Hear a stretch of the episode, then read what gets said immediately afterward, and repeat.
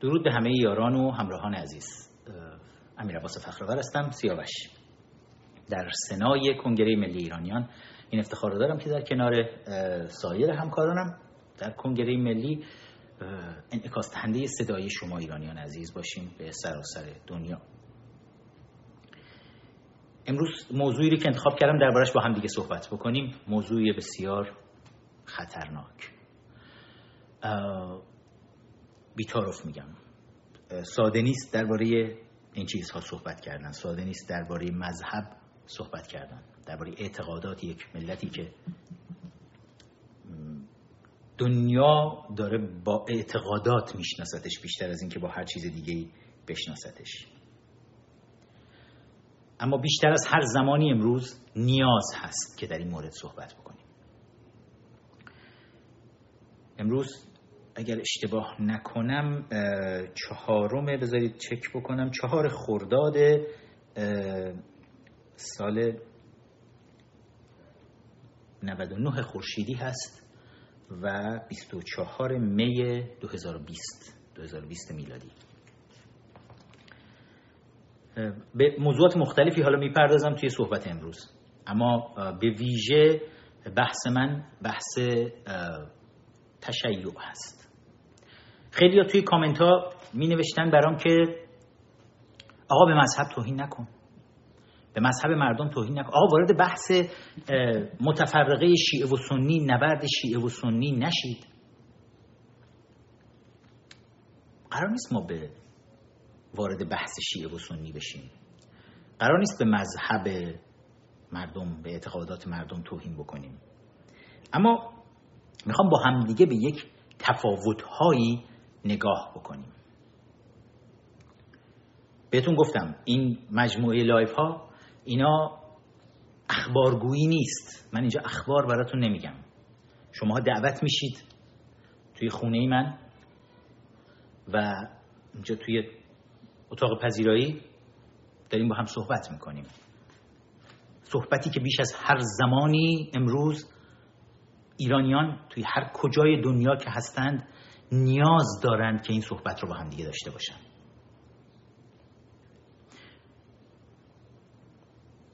ما توی کنگره ملی ایرانیان اولین بار نیست که داریم خط شکنی می‌کنیم.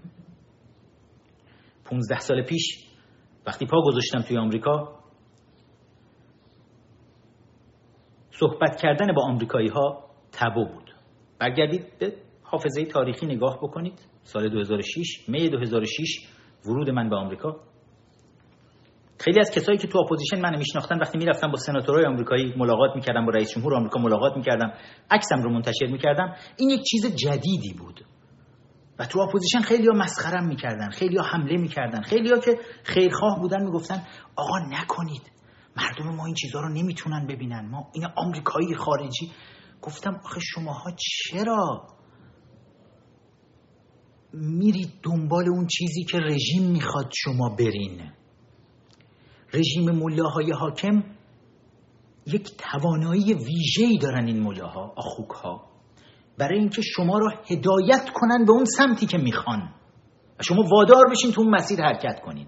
بدون اینکه حتی بفهمین که دارین خواسته اونا رو دارین جامعه عمل میپوشونین.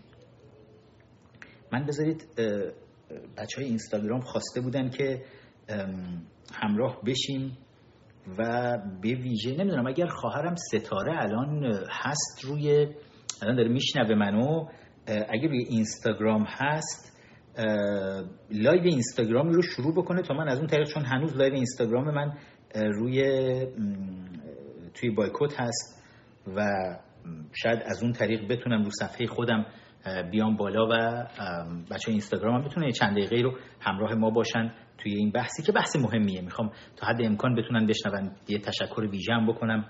از چک بکنم دوستان شبکه Your Time شبکه Your Time TV شبکه ماهواره‌ای که این امکان رو فراهم می‌کنه. این صدا بدون سانسور و زنده در سراسر دنیا هم پخش بشه.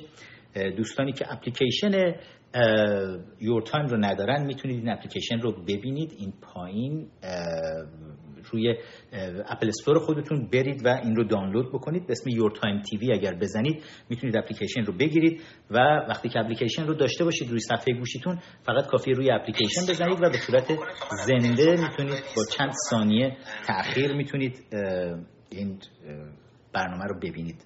همینطور حالا که اینجا اومدیم روی اپلیکیشن ها اپلیکیشن کنگره ملی ایرانیان رو هم اینجا می‌بینید. Iranian Congress رو توی App Store خودتون برید سرچ بکنید. اپلیکیشن کنگره ملی ایرانیان. می‌تونید با سنای اعضای سنا با اعضای کابینه اجرایی با برنامه هایی که کنگره انجام میده و به ویژه با قانون اساسی پیشنهادی که روی همین اپلیکیشن کنگره هست این live ها رو می‌تونید اونجا هم به صورت پادکست می‌تونید ببینید. تو خود پادکست هم می‌تونید برید و سرچ بکنید کنگره ملی اونجا هم می‌تونید ببینید. بچه های تیم آیتی ما بسیار خوب دارن کار می‌کنن تا تا حد امکان بتونیم توی شبکه های اجتماعی این صدا رو پخش بکنیم. اپلیکیشن ویژه‌ای رو هم معرفی کردم بارها بهتون PDCI Proposed Draft Constitution of ایران که این شکلیه و این اپلیکیشن رو می‌تونید PDCI داشته باشید و کنگره و قانون اساسی پیشنهادی کنگره ملی ایرانیان رو می‌تونید به زبان فارسی و انگلیسی به تفکیک روی این اپلیکیشن ویژه هم ببینید. حالا از معرفی اپلیکیشن ها بگذریم بذار ببینم اگر live رو من نمی‌بینم فکر کنم خواهرم نیست و نمی‌تونه الان ببینه این برنامه حالا هر وقت که تونست بیاد همراه بشه اگر بچه ها هستن می‌تونن باشون تماس بگیرن. من اگر ببینم روی live اومده وقت روی اینستاگرام هم می‌تونم بچه ها رو داشته باشم که همراه ما باشن. اما موضوعاتی که می‌خواستم خیلی اتفاقات خیلی زیادی داره رخ میده. از جمله بذارید از همین آخر شروع بکنیم. امروز خرطوخریه در ماجرای عید فطر. رژیم دوچار یک یعنی مراجع تقلید دوچار یک درگیری بسیار بسیار سنگینی شدن. و نمی‌تونن با بودجه سنگینی که داره دریافت می‌کنه. روی صفحه اینستاگرام رسمی من شما یک تصویر رو می‌بینید که چند تا آخوک دارن با خطکش و شاغول و یه دوربینی که حتی بلد نیستن ازش استفاده بکنن دارن سعی می‌کنن ماهو پیدا کنن و اسم خودشونو گذاشتن ستاد استحلال که در بودجه کشور 14 میلیارد تومان بودجه در نظر گرفته شده برای این ستاد که بتونه بیاد هلال ماه رو ببینه این ستاد و جالب هر سال اینا توی این ستاد علما بینشون اختلاف میفته که بالاخره هلال ماه رو کدوم درست دیده کدوم غلط دیده و در نهایت هم این خرطوخری که الان را افتاده را میفته امروز رو سیدلی حقیر سیدلی قاتل عید فطر اعلام کرده. اما خیلی از علما اومدن گفتن که علمای قومشون اومدن و اعلام کردن نه دوشنبه عید فطر جالبه. یک بار دیگه این اتفاق با این سطح وسیع اختلاف فکر می‌کنم توی در زمان جنبش سبز رخ داده بود که خامنه ای دچار یک بحران بسیار شدید مشروعیت شده بود و به خاطر این بحرانش کسی حرفش رو قبول نمی‌کرد. هیچ کدوم از این مراجع پراجع هم دیگه حرفش رو قبول نمی‌کردن. دست جمعی مراجع اومده بودن. خامنه ای اون موقع هم یک شنبه عید فطر اعلام کرده بود. اونها دست جمعی گفته بودن نه دوشنبه عید فطره. و وقتی بود که خامنه ای دستور قتل جوانان ایران رو صادر کرده بود. وقتی بود که چقدر زود گذشت چهارده سال پیش بود. درست میگم؟ نه نه یازده سال پیش فکر می‌کنم. بذارید ببینم الان 99 اون موقع 88 درست یازده سال پیش بود. که خامنه ای اومد توی نماز جمعه ایستاد و گفت که بزنید بکشید جوانها رو. و ندا آقا سلطان کشته شد سهراب کشته شد بسیاری از نمادهایی که روزی ما مجسمه تک تک اینها رو در میادین ایران آزاد و دموکراتیک خواهیم دید. جوانان قهرمانی که نه برای ایدئولوژی بلکه برای آزادی و دموکراسی در سرزمینشون رفتن جنگیدن و کشته شدن. و جالبه که توی خیابون ها جنگیدن بدون اسلحه و فقط سینهشون سپر آماج در واقع گلوله های مزدوران رژیم مزدوران آخوک ها قرار گرفته بود. حالا الان هم توی همین ستاد استحلال میاد برای خامنه ای اعلام می‌کنه که من دقیقا براتون بخونم چه کسایی باش مخالفت کردن. اعلام می‌کنه که امروز روز عید عید فطر مثلا و می‌بینیم که علمایی به ترتیب اگر من اسامیشون رو اینجا داشته باشم بله از مراجع تقلید شیعه در قم از جمله لطف الله صافی گلپایگانی موسی شبیری زنجانی حسین وحید خراسانی یوسف سانعی عبدالله جوادی آمولی و ناصر مکارم شیرازی دست جمعی با همدیگه اعلام می‌کنن که نه آقا دوشنبه عیده آیت الله سیستانی هم در عراق میاد اعلام می‌کنه نه دوشنبه عیده و بعد البته مجتبی خامنه ای تماس می‌گیره با مکارم شیرازی میگه مرتی که دزد. تو هم در دزدی هایی که ما داریم می‌کنیم شریکی. می‌خوای به مردم بگیم چقدر از سرمایه های این کشور رو تو داری میدزدی؟ و سری مکارم شیرازی هم میگه ای جانم به فدای پدرت مجتبا بگو من چه کار کنم؟ بعد مجتبا میگه آقا غلط کردی اعلام کردی دوشنبه عیده پدر من اعلام کرده امروز عیده. پس تو هم بیا بگو امروز عیده که سری دفتر آیت الله مکارم شیرازی هم میاد یک بیانیه دیگه ای رو صادر می‌کنه و در این بیانیه اعلام می‌کنه کوچولوی ما به شدت تشنشه و داره الان شیرش آماده میشه. و مکارم شیرازی هم میاد و سریع دستور حضرت آقا رو اجرا می‌کنه و اعلام می‌کنه که نه یک شنبه عید بود ما حواسمون نبود ماه رو یکم این ور دیدیم. بعد با دفتر وحید خراسانی تماس می‌گیرن که وحید خراسانی هم از اوناییه که ادعایی داره برای خودش که سیستانی میگه کیلویی چند. من خودم مرجع تقلید بزرگ دنیای شیعه هستم و این حرفها. و اما وقتی که اول اعلام می‌کنه دوشنبه اما مشتبا که تماس می‌گیره میگه نه نه منم ماهو اشتباه دیدم فکر می‌کنم اونی که رهبر میگه درسته. و جالب سال 88 وقتی این اتفاق افتاده بود خامنه ای اومده بود نماز عید فطر رو هم خونده بود اما بعدش برگشت گفته بود این سیاسی نیست این مسئله فقط یک اختلاف فقهیه بین علمای شیعه و تشکر کرده بود درخواست کرده بود علمای شیعه فردا که میگید حالا شما میگید عیده نماز عید فطر رو دیگه فردا به نکنید. همین که امروز به پا کردیم و بگید مردم به نیت فردا دیگه بخونن و خلاصه شیر تو شیریست در دنیای تشیع. اما چرا داستان این تشیع چیه واقعا؟ من قبلا بارها در یک موردی توضیح دادم بهتون. گفتم ما به همه مذاهب و عقاید باید احترام بذاریم. دوستان لایک کردن رو فراموش نکنید لطفا. به اندازه کافی حمله میشه. لایک های ما رو می‌زنن. لایک کنید share کنید subscribe کنید مشترک بشید این پایین دکمه رو بزنید و که notification براتون بیاد وقتی live هست. لایک کردن بسیار مهمه. کامنت گذاشتن بسیار مهمه برای خونسا کردن حملات ارتش سایبری. و من این چیزها رو دائم هی وسط live ها میام میگم کمک می‌کنه برای اینکه یک یادآوری بشه برای دوستانی که همراه هستن توی این زمینه ها اما داشتم می‌گفتم بارها اعلام کردیم که ما برای همه ادیان مذاهب و عقاید احترام قائل هستیم. قانون اساسی پیشنهادی کنگره ملی ایرانیان. اتفاقا ما پلتفرم خودمون رو که برای ایران آینده در نظر داریم این هست. خب خیلی تو کامنت ها می نوشتن آقا اگر اونه پس چرا می‌خواید به تشیع توهین کنید؟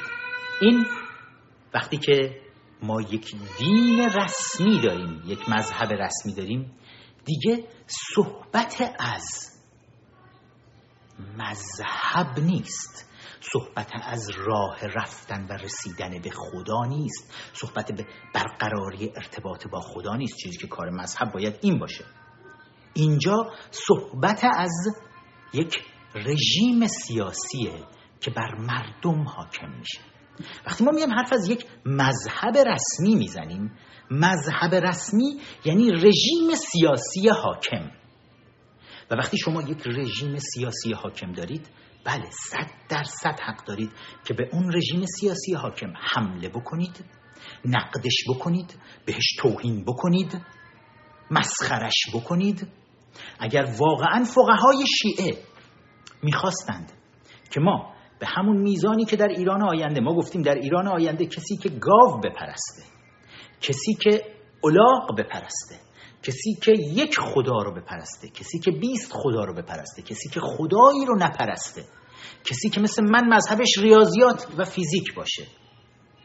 من خدا باورم بهتون گفتم من به آفریدگار اعتقاد دارم ولی هیچ کدوم از مذاهب رو نمی‌بینم به اندازه ریاضیات بتونه جواب سوالای من رو در طبیعت بده. بر همین مذهب من ریاضیاته فیزیکه. و خود ماها این یک طرز تفکره بی خدایان یک عقیده است یک طرز تفکر. ما برای همه اینها میگیم احترام قائلیم همه به یک اصلا کسی حق نداره سوال بکنه. از دیگری که آیا تو مذهب داری یا نداری؟ آیا مذهب رسمی داری یا نداری؟ آیا خدا رو میپرستی یا نمیپرستی؟ اصلا جای این صحبت ها نیست. به این میگن تفتیش عقاید. به این میگن اون چیزی که اروپای قرون وسطا ازش عبور می‌کنه و وارد عصر روشنگری خودش میشه. اما می‌خوام با همدیگه یک نگاه جالبی رو بندازیم به فلاسفه ای که توی عصر روشنگری توی اروپا هستن و فلاسفه ای که لجنزاری به اسم شیعه سیاسی رسمی رو حاکم بر ایران ما می‌کنن امروز. در دوران عصر روشنگری فرانسه ما فیلسوفایی رو داریم توی قرن 17 و 18 16 17 18 این دوره که این فلاسفه دارن میان جلو. و این فلاسفه کسایی مثل مونتسکیو برای نمونه مثال بزنم. مونتسکیو 1689 تا 1755 دوره‌ای که داره زندگی می‌کنه. مونتسکیو یکی از اون کساییه که در کتاب Persian Letter خودش نامه های پارسی خودش داره توی اون دوران دوران حکومت کلیساها داره پاپ رو مسخره می‌کنه کلیساها رو مسخره می‌کنه. در دوران انکیزسیون در دورانی که تفتیش عقاید می‌کردن میپرسیدن آیا به عیسی مسیح اعتقاد داری یا نداری؟ اگر نداری تو کافری گیوتین بیارید آتش بزنید. این دوران تاریک عصر جاهلیت اروپاست. و این روشنفکرها با نوشته های خودشون با کارهای خودشون با تفکرات خودشون کمک می‌کنن مردم اروپا از این دوران عبور بکنن. و مردم اروپا درک بکنن که اعتقاد هر کسی حتی عیسی مسیح هم در آموزه های خودش هیچ کس رو با شمشیر نمیاد بیاره به راه خودش. در آموزه های خودش از عشق و محبت داره میگه از اینکه باید عاشق خداوند باشید و یک دعوت با عشق رو داره مطرح می‌کنه. اما ما می‌بینیم کسانی دکاندارانی به نام عیسی مسیح میان و یک تشکیلات عریض و طویل و پرتمطراقی رو راه میندازن و شروع می‌کنن با اون تشکیلات شبکه های کلیساها تمام تقریبا پادشاهان اروپایی رو زیر سیطره خودشون دارن. تمام حکومت های اروپایی زیر سیطره شبکه بزرگ کلیساها هستند که پاپ بر همه اینها حاکمه. یک وضعیت بسیار عجیب و تاریکی بر اروپای اون دوران حاکمه. همزمان با اروپا ما یک سری مثلا متفکران و فلاسفه ای رو داریم که توی خاور میانه دارن قد علم می‌کنن. ما صدرالدین شیرازی رو داریم. از شیراز که به ملا صدرا معروف میشه. ملا صدرا به سال زندگیش دقت بکنید 1571 میلادی تا 1640 میلادی. یه نگاهی به سال مونتسکیو بکنید 1689 تا 1755 اینا حدود 30 40 سال با هم اختلاف دارن. یعنی در همون دورانی که اروپا رو فلاسفه روشنفکر اروپا دارن از زیر یوق مذهب و کلیسا بیرون می‌کشن و در واقع مذهب رو از زیر یوق سیاست بیرون می‌کشن که مذهب مسیحیت که بسیار بدنام شده بود کلیساها که بسیار بدنام شده بودن به خاطر رفتارهای فرصت طلبان و سوء استفاده کشیش های فرصت طلب و سوء استفاده چی اون زمان و پاپ و تمام اونهایی که داشتن از دین سوء استفاده می‌کردن اتفاقا بعد از تلاش های این روشنفکران اروپایی که میگم در واقع کلیسا رو از زیر تیغ سیاست بیرون کشیدن. کلیسا اعتبار از دست رفته خودش رو دوباره پیدا می‌کنه. دوباره مردم بهش علاقمند میشن. مردمی که مجبور نباشن با شمشیر به سمت کلیسا برن دوباره با عشق عیسی مسیح به سمت کلیسا کشیده میشن. و از طرف دیگه دنیای سیاست هم نجات پیدا می‌کنه از مذهب. اما ملا صدرا چی کار می‌کنه؟ ملا صدرا میاد و یک مجموعه کتاب عریض و طویلی رو می‌نویسه. خزعبلات. خزعبلات و خرافات و چرندیات. که اسمش رو می‌ذاره اسفار اربعه مثلا یکی از کتابش مجموعی از کتاباش هست که بزرگترین کتاب هایی که شیعه بر روی این کتاب ها سواره. یعنی اینها ستون های تشیعه تا جایی که وقتی خمینی نامه می نویسه به گرباچوف خمینی تو نامه خودش به گرباچوف ملا صدرا رو فخر شیعه برید نامه خمینی به گرباچوف رو ببینید اون نامه بسیار معروف. ملا صدرا رو خمینی فخر شیعه معرفی می‌کنه و به گرباچوف روس میگه خمینی ابله که درست روسوفیل بود یه جورایی از طرفداران روسیه بود در علیه آمریکا. ولی شخص خمینی مثل خامنه ای که خامنه ای شخصا دیگه مزدور بود و توی مسکو تعلیم دیده بود تو مرکز پرورش جاسوس پاتریس با تو مسکو.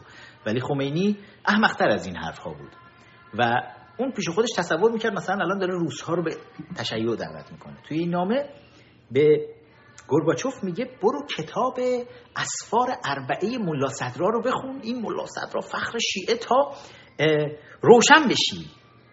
که اصلا معنی زندگی چیه؟ اصلا زندگی چیه؟ فلسفه زندگی چیه؟ پس ملا صدرا یک جایگاه بسیار بسیار بزرگی در به عنوان شاید پی ساختمان شیعه داره. حالا چرا همه اینا رو دارم میگم؟ ملا صدرا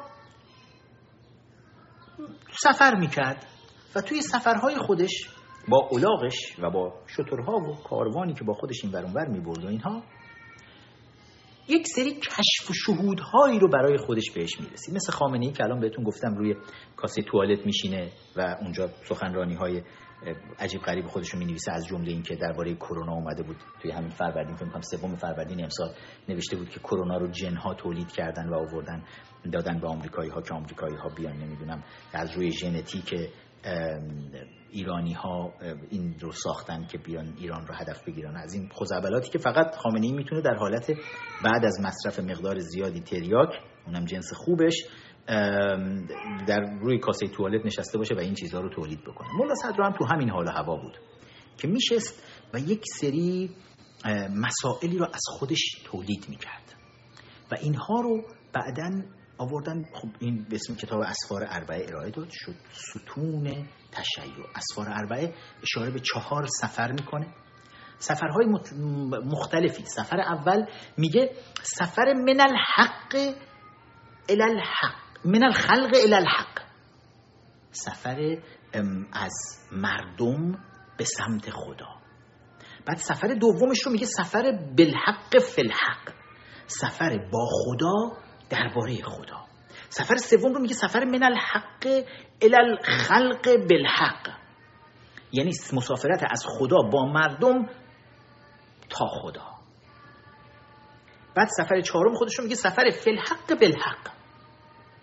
یعنی مسافرت در میان مردم با خدا. شما اگر همین چندتا رو فقط پشت همدیگه ردیف بکنید متوجه درجه بالای خزعبلات گفتن ملا صدرا میشید که حالا همه دهنشون رو پر می‌کنن و خالی می‌کنن علمای شیعه ملا صدرا که بزرگ ما و مردم بیچاره شیراز هم واقعا اولا که میگن خب ملا صدرا شیرازیه دیگه عالم بزرگش شیرازیه. بعد یه بخش بزرگی از شیراز میگه جای خیلی گرون قیمتی هم هست. اسم ملا صدرا معروف اصلا. و شیرازی هم فکر می‌کنن خیلی مثلا الان دیگه این فیلسوف بزرگی و مونتسکیو ماست و خیلی هم شیکه و یه بار دیگه به چهار سفر اسفار اربعه نگاه کنیم. با هم, با هم تکرار کنیم. سفر من الخلق الحق. سفر بالحق فی الحق. سفر من الحق الى الخلق بالحق. سفر فی الحق بالحق. ما رو گرفتیم مولا صدرا. خودتو گرفتی حالا مگه چشه؟ آقا یه خلیه با قول مازندرانی ها شیر عقله یه چیزایی گفته من الحق فل الحق بل الحق. اوکی. چه آسیبی به ما میرسونه؟ ببینیم چه آسیبی میرسونه. تو جلد هفتم از خزعبلنامه ملا صدرا. جلد هفتم اسفار اسفار اربعه فصل چهارده. در موقف ثانی میاد و میگه که می‌خواد اشاره بکنه به در بیان عنایت الهی لطفی که خداوند در خلقت زمین برای انسان داشته و منافعی که خداوند برای انسان در نظر گرفته در خلقت زمین. مولا صدرا اینها رو میاد توی جلد هفتم اسفار اربعه فصل چهاردهم در موقف ثانی. برید کتاب رو تو ایران راحت می‌تونید پیدا کنید باز کنید. این بخشی که گفتم نگاه بکنید. خب. من کاش قانون اساسی جمهوری اسلامی رو الان اینجا با خودم داشتم. یک لحظه باشید بذارید من قانون اساسی از تو کتابخونه بیارم. می‌خوام یه تیکه از اون رو بخونم و بهتون بگم مشکل چیه.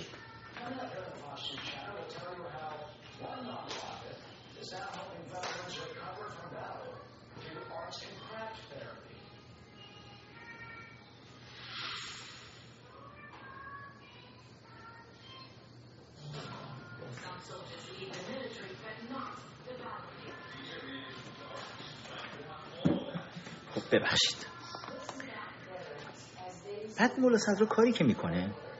بدید این رو کم کنم. لایک کردن رو دوستان فراموش نکنید.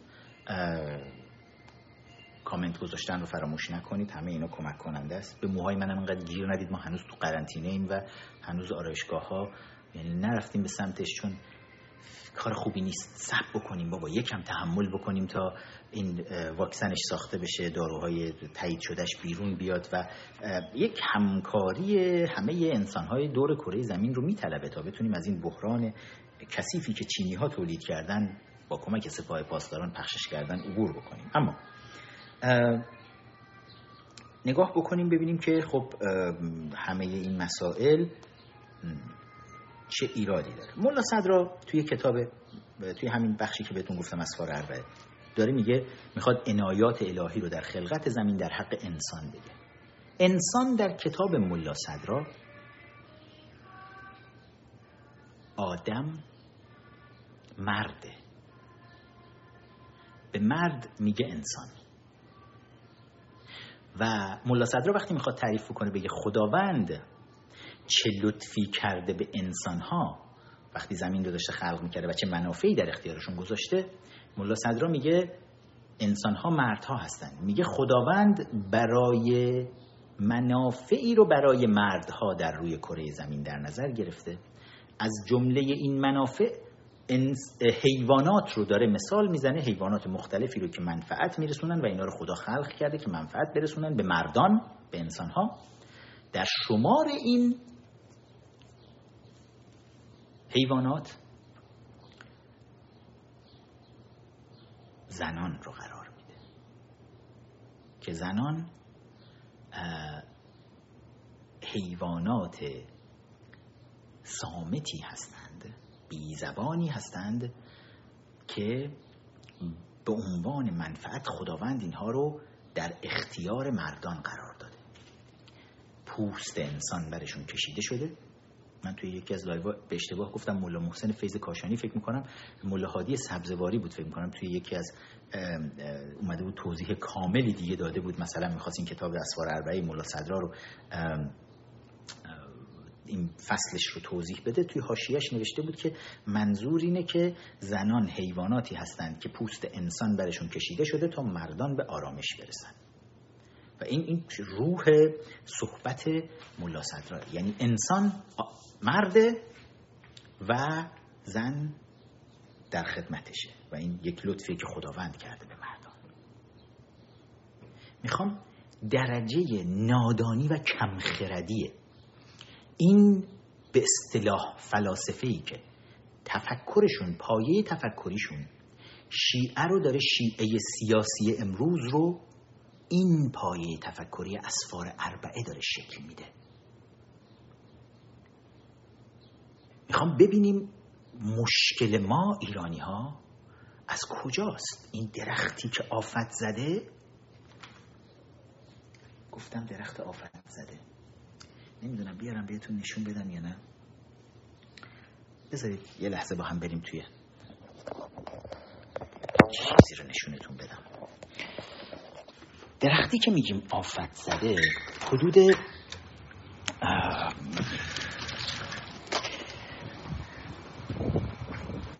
دو سال پیش بود. یک نهال کوچیکی بود کاشتم این درخت گلابی. یک نهال کوچیکی کاشتمش و بعد از یه مدت یک سال بعدش بود که این نهال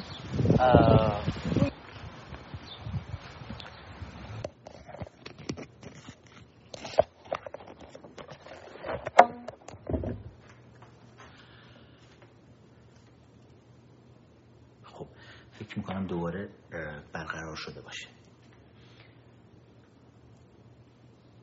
خلاصه درخت رو آفتی زده بود آفتی عجیب که برگ ها رو سیاه کرده بود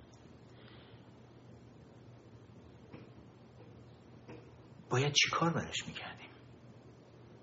باید دونه دونه برگ ها رو یه جایی دیده بودم می‌گفتن باید یکی یکی بشینید بشورید. دیدم خب این همه برگ هزاران برگ و بشینید تک تک بشوریم که بخوایم با این آفت طرف بشیم. بعد و یک جایی یک دوست با تجربه گفت از پایین این تک تک شاخهایی که برگ ها آفت زده هستن باید بزنی. هیچ فایده ای نداره. این, این درخت بد جوری آفت بهش زده.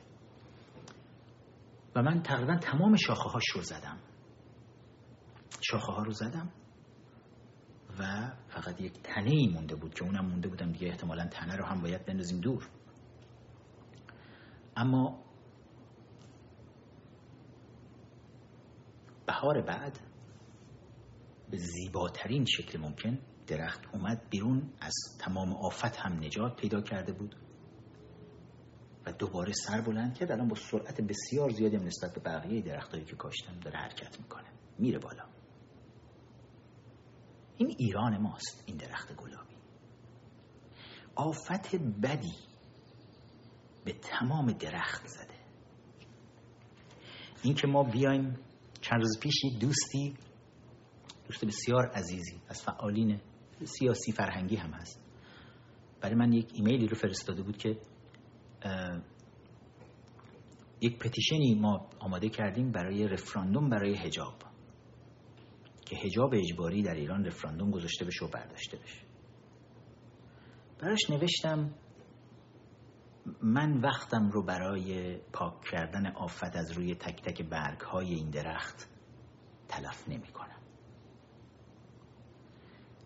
ایران ما درختیه. با تاریخی بسیار اما آفتی بهش خورده که همه برگ ها و شاخه ها رو زده. این آفت تشیع سیاسیه. گفتنش ترسناکه برای خیلی ها چون اخوک ها توی تمام این سالها به ما گفتن اگر درباره امام زمان تردید کنید سنگ میشید سوسک میشید. اگر به ما تردید کنید که نمایندگان خداوند هستیم توی جهنم سرب داغ میریزن تو وجودتون و دنیاتون نابود میشه. فیلم ساختن دادن بیرون. اگر در نمی‌دونم تبدیل به موش میشید تبدیل به میمون میشید. اگر ال کنید و بل کنید. برای مردم ما دستگاه های شستشوی مغزی به در چهل و یک سال گذشته که دیگه آخوند البته ما میگیم چهل و یک سال گذشته آخوند رسما از زمانی که قانون اساسی مشروطه رو متمم بهش وارد کردند رسما آخوند بر کشور ما حاکم شد. از دوران مزفر شاه فرمان مشروطه میاد صادر میشه بعد میان مشروطه خواه قانون اساسی به نسبت مدرنی می نویسن اما بعدش شیخ فضل الله نوری و نهزتش میان وسط. یعنی هنوز قاجارها حاکمن. از اون زمان رسما آخوندها در قانون اساسی مشروطه. خودشون رو تحمیل می‌کنن به تمام این اسکلت بندی قدرت در ایران. و تا الان ما دیگه شاهدش هستیم. در چهل یک سال گذشته دیگه تمام تار و پود درخت گلابی ایران ما رو می‌زنن. همه جا رو دیگه می‌زنه. این آفت سنگین.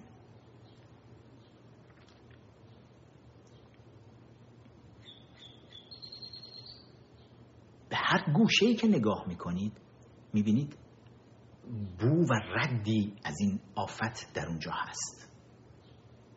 و واقعا هیچ کاریش نمیشه کرد. ترس در همه مردم ایجاد کردن که کسی اعتراض به آخوندها نکنه. یادم وقتی خود من این بحث تشیع برای خودم ایجاد شده بود سال 1375 بود. توی زندان اطلاعات ارومیه. از حیات دانشکده پزشکی ارومیه. دوتا ماشین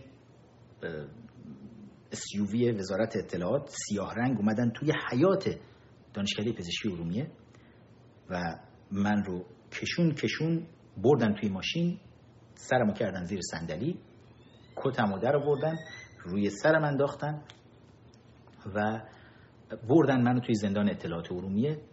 کنار رودخونه شهر چای پشت بیمارستان طالقانی تو ارومیه برای کسایی که اهل ارومیه هستن می‌دونن کجا رو میگم. توی سلول زندان اطلاعات ارومیه بحث تشیع و تشکیک به تشیع برای من باز شد. برای منی که شیعه بودم معتقد بودم برای منی که پنج جزء آخر قرآن رو حفظ بودم. برای منی که حتی روزایی که کنکور داشتم توی دبیرستان هر روز صبح ساعت پنج صبح نماز صبح میخوندم. هیچ وقت توی بسیج مسیج و اینجور کسافت کاری نبودم اعتقادی داشتم. خودم بودم و خدای خودم. قبل از اون کمونیست شده بودم. قبل از اون یه هفش ماهی رو رفتم سراغ ماتریالیسم دیالکتیک. تحقیق کردم کلی خوندم. کتاب آس... کتاب آسمانی مختلف رو داشتم میخوندم. داشتم تحقیق می‌کردم. ولی دینی که به ارث برده بودم از پدرم اسلام بود و مذهب تشیع بود. اونم اسلام شیعه اصناعشری همه ما اکثر ماهایی که توی ایران هستیم خب ارسی می‌گیریم دینمون رو. کم پیش میاد که فرصت بکنیم بریم تحقیق بکنیم. و منی که هر روز صبح بعد از نماز صبح سوار دوچرخه می شدم توی سرما توی شیراز بودیم اون موقع پایگاه هوایی شیراز. مسیر بسیار طولانی رو از بچه های پایگاه هوایی شیراز می‌دونن از ده طبقه ها من سوار دوچرخه می‌رفتم توی مسجد پایگاه میشستم توی کلاس قرآن مثلا. بعد از نماز صبح رو قرآن خونی رو از دست ندم. و نشستم به عربی خیلی هم خوب میخوندیم قرآن رو. ولی واقعا نمیفهمیدیم چیه. یک نوجوون 16 17 ساله و تو تمام سالهای مدرسه به ما هی میگن باید منتظر امام زمانی باشیم که میاد. همه دنیا منتظرشه. علی این چنین است. علی از خدا بالاتر است. حسین چنین است. حسن چنین است. بعد دفعه میرم دانشگاه. توی حیات دانشکده پزشکی منو می‌برن میندازن توی انفرادی. توی انفرادی یادمه دقیقا روزی رو که تشکیک به تشیع شک کردن به تشیع در من ایجاد شد توی زندان دقیقا یادمه. و دلیل اصلیش هم خامنه ای بود. وقتی که دین رسمی شیعه اصناعشریه و من رو دین رسمی به زندان میندازه یعنی یک تلنگری به من می‌زنه پس گردن من می‌زنه که من بیدار شم اصلا. که این که دین رسمی بود. چی شد؟ دین رسمی من آورد منی که شیعه اصنا عشریه ما آورد توی زندان خودش زیر شکنجه. من بابا الان 18 19 سالم بیشتر نیست. دانشجو هم من که اسلحه دست نگرفتم علیه این رژیم. من چیکار که من برای چی آوردن این تو اصلا؟ شعبه چهار دادگاه انقلاب ارومیه دستور بازداشت من داده بود به اطلاعات و حالا. اون روزی که توی زندان دقیقا اتفاق افتاد خیلی خوب یادمه دیوارای دور تا دور یه سلول بسیار کوچیکی هم بود. شیش نفر توی اون یه دونه سلول کوچیک بودیم و من نوجوون کم سن و سال فکر کنید این جمع بودم.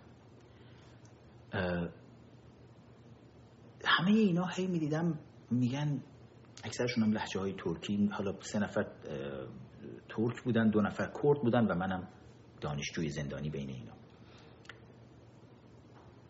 که میدم با لحجه های ترکی و کردی همشون دارن حرف از یا علی البته از ترک های بسیار آدم های خوبی هم بودن بیچاره ها یا علی و یا حسن و یا حسین و از کردها چون اونا از اهل تسنن بودن نمیشنیدن من این چیزها رو. نمازشون رو که میخوندن اشارهشون بود اشاره به یک بود. به خدا بود. حالا ولی شیعیان سلول دائم میشستن بلند می‌شدن یا علی یا فاطمه زهرا یا عباس یا حسین. در و دیوار سلول پر بود با ته قاشق کنده بودن. یا حسین شهید یا علی ابن عبی طالب یا فاطمه زهرا. خودت کمکمون کن. یا فلانو یا فلانو یا فلان برای من نوجوانی که قرآن رو میخوندم. سوالی پیش اومد. یک لحظه تو ذهن من جرقه زد که ببینم توی این دیوار هیچ کس کنده یا الله؟ نبود.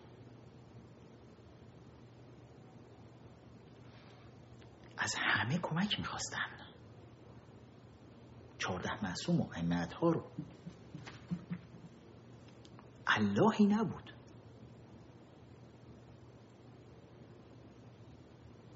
جرقه بود.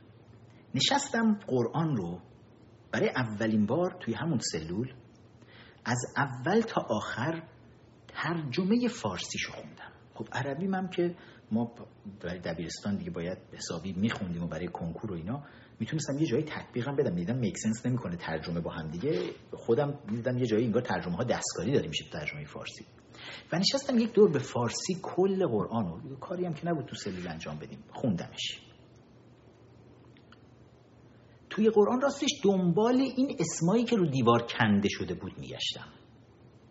ببینم کجای قرآن. از علی و حسن و حسین و فاطمه و امام زمان و این حرفا کوچکترین اشاره‌ای بهشون شده. خب صدر اسلام مگه نیست؟ خیلی از داستانهای صدر اسلام مگه تو قرآن نیومده؟ مگه علی نیست اون موقع با پیامبر؟ باید یه جایی بالاخره باشه دیگه. هیچی پیدا نکردم سوال شد.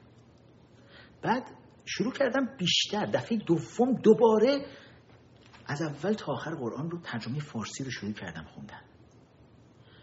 و سوالام بیشتر شد. از میزان تناقضات عجیب قریبی که داشتم می‌دیدم و اینکه حالا میفهمیدم چرا نمی‌ذارن اصلا به فارسی خونده بشه. یعنی چی به عربی هر کی بدی بلغوری بکنه و بره که هیچ کس ما ایرانی ها نفهمیم چی گفتیم چی شد. و به فارسی خوندنش خیلی به من کمک کرد. دیدم خداوند توی این قرآن میگه من همه گناهان رو میبخشم به جز یه گناه. می‌تونید اون زیر برای من اون کسایی که می‌شناسن حالا قرآن رو مسلمون هایی که هستید الان توی این جمع می‌تونید بنویسید علی نعمتی. آفرین. علی علی پور می‌بینم خیلی خوب می‌دونید. شرک. شرک. آفرین. علی احمدی نیا و مهدی یوسفی که میگه اقسناس نه اس اچ می‌بینم خب خیلی خوشبختانه تحقیق خوبی هم تو این زمینه دارن. میگه در قرآن میگه همه گناهان رو میبخشه خدا به جز شرک رو. شرک یعنی چی؟ یعنی برای خدا شریک قائل شدن رو.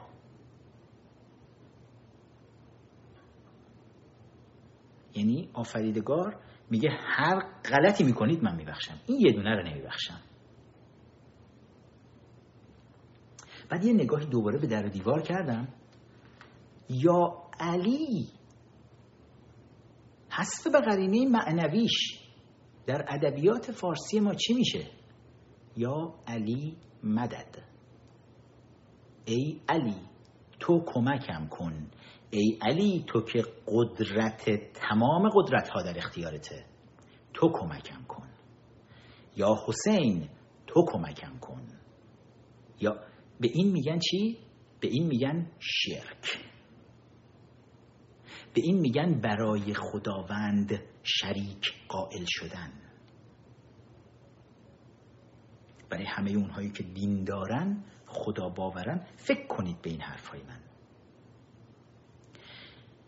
کار رو تا به جایی میرسونن و از اونجا تحقیقات بسیار گسترده من. در زمینه تشیع شروع شد. یادم 2006 وقتی از کشور خارج شدم توی یکی از نکاتی که اگه مراجعه بکنید همین الان کلمه فخرآور و کلمه ویکیلیکس رو سرچ بکنید با همدیگه توی گوگل. لینک هایی که بهتون میده گفتگوی محرمانه من رو با کاردار سفارت آمریکا توی دوبی می‌بینید. چند ساعت بعد از خروجم از کشوره. این گفتگو قرار بود تا سال 2026 در حالت محرمانه باقی بمونه. یعنی به مدت 20 سال قرار بود محرمانه باشه. اما خب وقتی اسناد ویکیلیکس بیرون میاد دو سه سال بعدش بود که leak کرد این اسناد اومد بیرون و در مجموعه صدها هزار سند ویکیلیکس که اومد بیرون شما چند سندی رو می‌بینید که گفتگوی من هست با آمریکایی ها پشت درهای بسته. توی همون اولین صحبت من با سرکنسول در واقع کنسولگری آمریکا توی دوبه می‌بینید که اونجا گفتم یکی از کتاب های بسیار جنجالی که دارم روش کار می‌کنم درباره تشیعه که احتمالا حکم سلمان رشدی رو برای من روش خواهند گذاشت. خیلی خطرناکه. یعنی این حرف حرفای امروز و دیروز من نیست. اتفاقا حرفایی که زندانهای طولانی انفرادی های طولانی که خامنه ای به من تحمیل کرد این فرصت رو ایجاد کرد. ببینید ببین خامنه ای به دینت چه صدمه ای زدی. با زندانی کردن جوانهای نخبه کشور. ببین با دینی که ادعا می‌کنی داری هدایتش می‌کنی و رهبریش الان دست توی ببین چه کردی. برای ماها فرصتی رو فراهم کردی توی سلول انفرادی. همه زندگیمون رو استاب کردی که بشینیم و تحقیقمون رو ادامه و انقدر احمق بودن بازجوها که وقتی توی زندان خب هیچی نمیذاشتن ما داشته باشیم. من یادم از بازجوی خودم توی زندان 59 اشرت آباد گفته بود که خب کتاب قرآن رو همه زندانیا می‌تونستن داشته باشن. با خودشون یه دونه کتاب قرآن فقط می‌دادن که زندان داشته باشی. حتی مفاتیح و این چیزا رو نمی‌دادن. من یه وقتی برای تحقیقات خودم این چیزا رو لازم داشتم اصلا. اما قرآن بود. من یک بار از بازجون فقط کتاب تست ریاضیات خواسته بودم. که می‌خواستم ذهنم و بیدار نگه دارم که یادم این کتاب رو هم بعد از اینکه حرفهای من رو ماه ها بود داشون بازجو میشنید و دیگه خودش یه جورایی چرخیده بود کامل این خواسته رو انجام داد و یه دونه کتاب ریاضیات رو توی سلول انفرادی به من داده بودن که ذهنم فقط بیدار بمونه بتونم سالم بمونم از اون قبر بیام بیرون.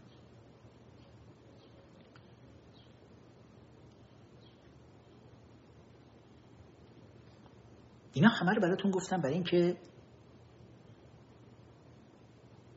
من نه به عنوان یک کافر به عنوان یک معمور سیاه معمور موساد از این چیزهایی که آخونده به همه میبندن.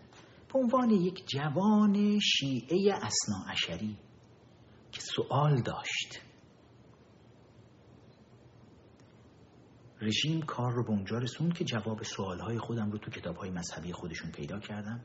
و حالا می‌تونم با تبر ریشه تمام تشیع پوکشون رو بزنم. تشیعی که ساخته میشه و شرک رو ترویج می‌کنه. دیگه الان مداها میشینن تو مداهی های خودشون آخوندها میشینن توی بالای منبر و میگن محمد پیامبر اسلام اومد بره به معراج به طبقه پنجم آسمان که رسید دیگه بالاتر نتونست بره. خدا گفت من زورم نمی‌رسه. محمد دست تو رو بگیرم بیارم بالا. از علی کمک بخوا. علی اون بالا طبقه هفتم نشسته بود دستشو دراز کرد محمد رو برد بالا. علی میره میشینه بالا کله خدا. پنج تن آل عبا خدا یه ستاره است. دورش هم پنج ستاره دیگه هست. از دید تشیع. شیعه اصلا شریف به این میگن چی؟ خداوند خداوندگاری خودش رو شریک شده با این پنج تن. با دوازده امام شریک شده. به این میگن شرک. این همون چیزیه که تو قرآن خودتون خدا گفته همه رو میبخشم این یکی رو نمیبخشم. و بعد میری توی شیعه. یه شیرجه عمیق بزنید توی شیعه.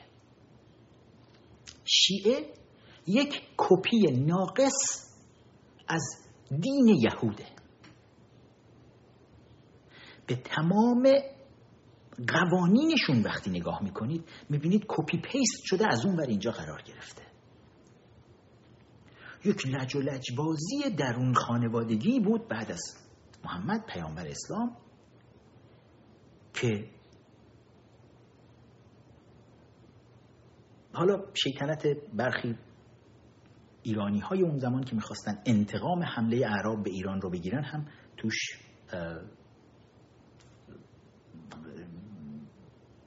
بی نصیب نبود. اما میگن خب یهودی ها دوازده تا سبت دارن. دقیقا دوازده تاش رو از پسران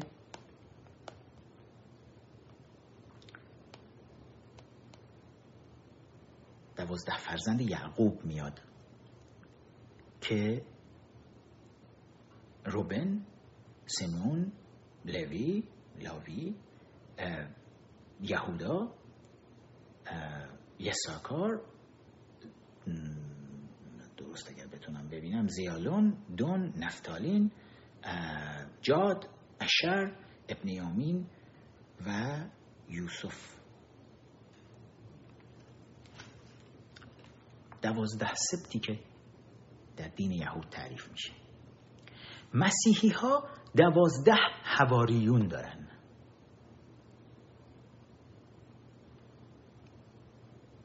دیگه نخونم براتون همشون. اونم دیگه دست جمعی هواریون مسیحن که همه اینا رو می‌تونید سرچ کنید مثل آب خوردن می‌تونید پیدا بکنید. شمعون اندریاس یعقوب یوحنا فلیپ برتولما توما متا یعقوب پسر الفال نمی‌دونم و یهودا شمعون تادوس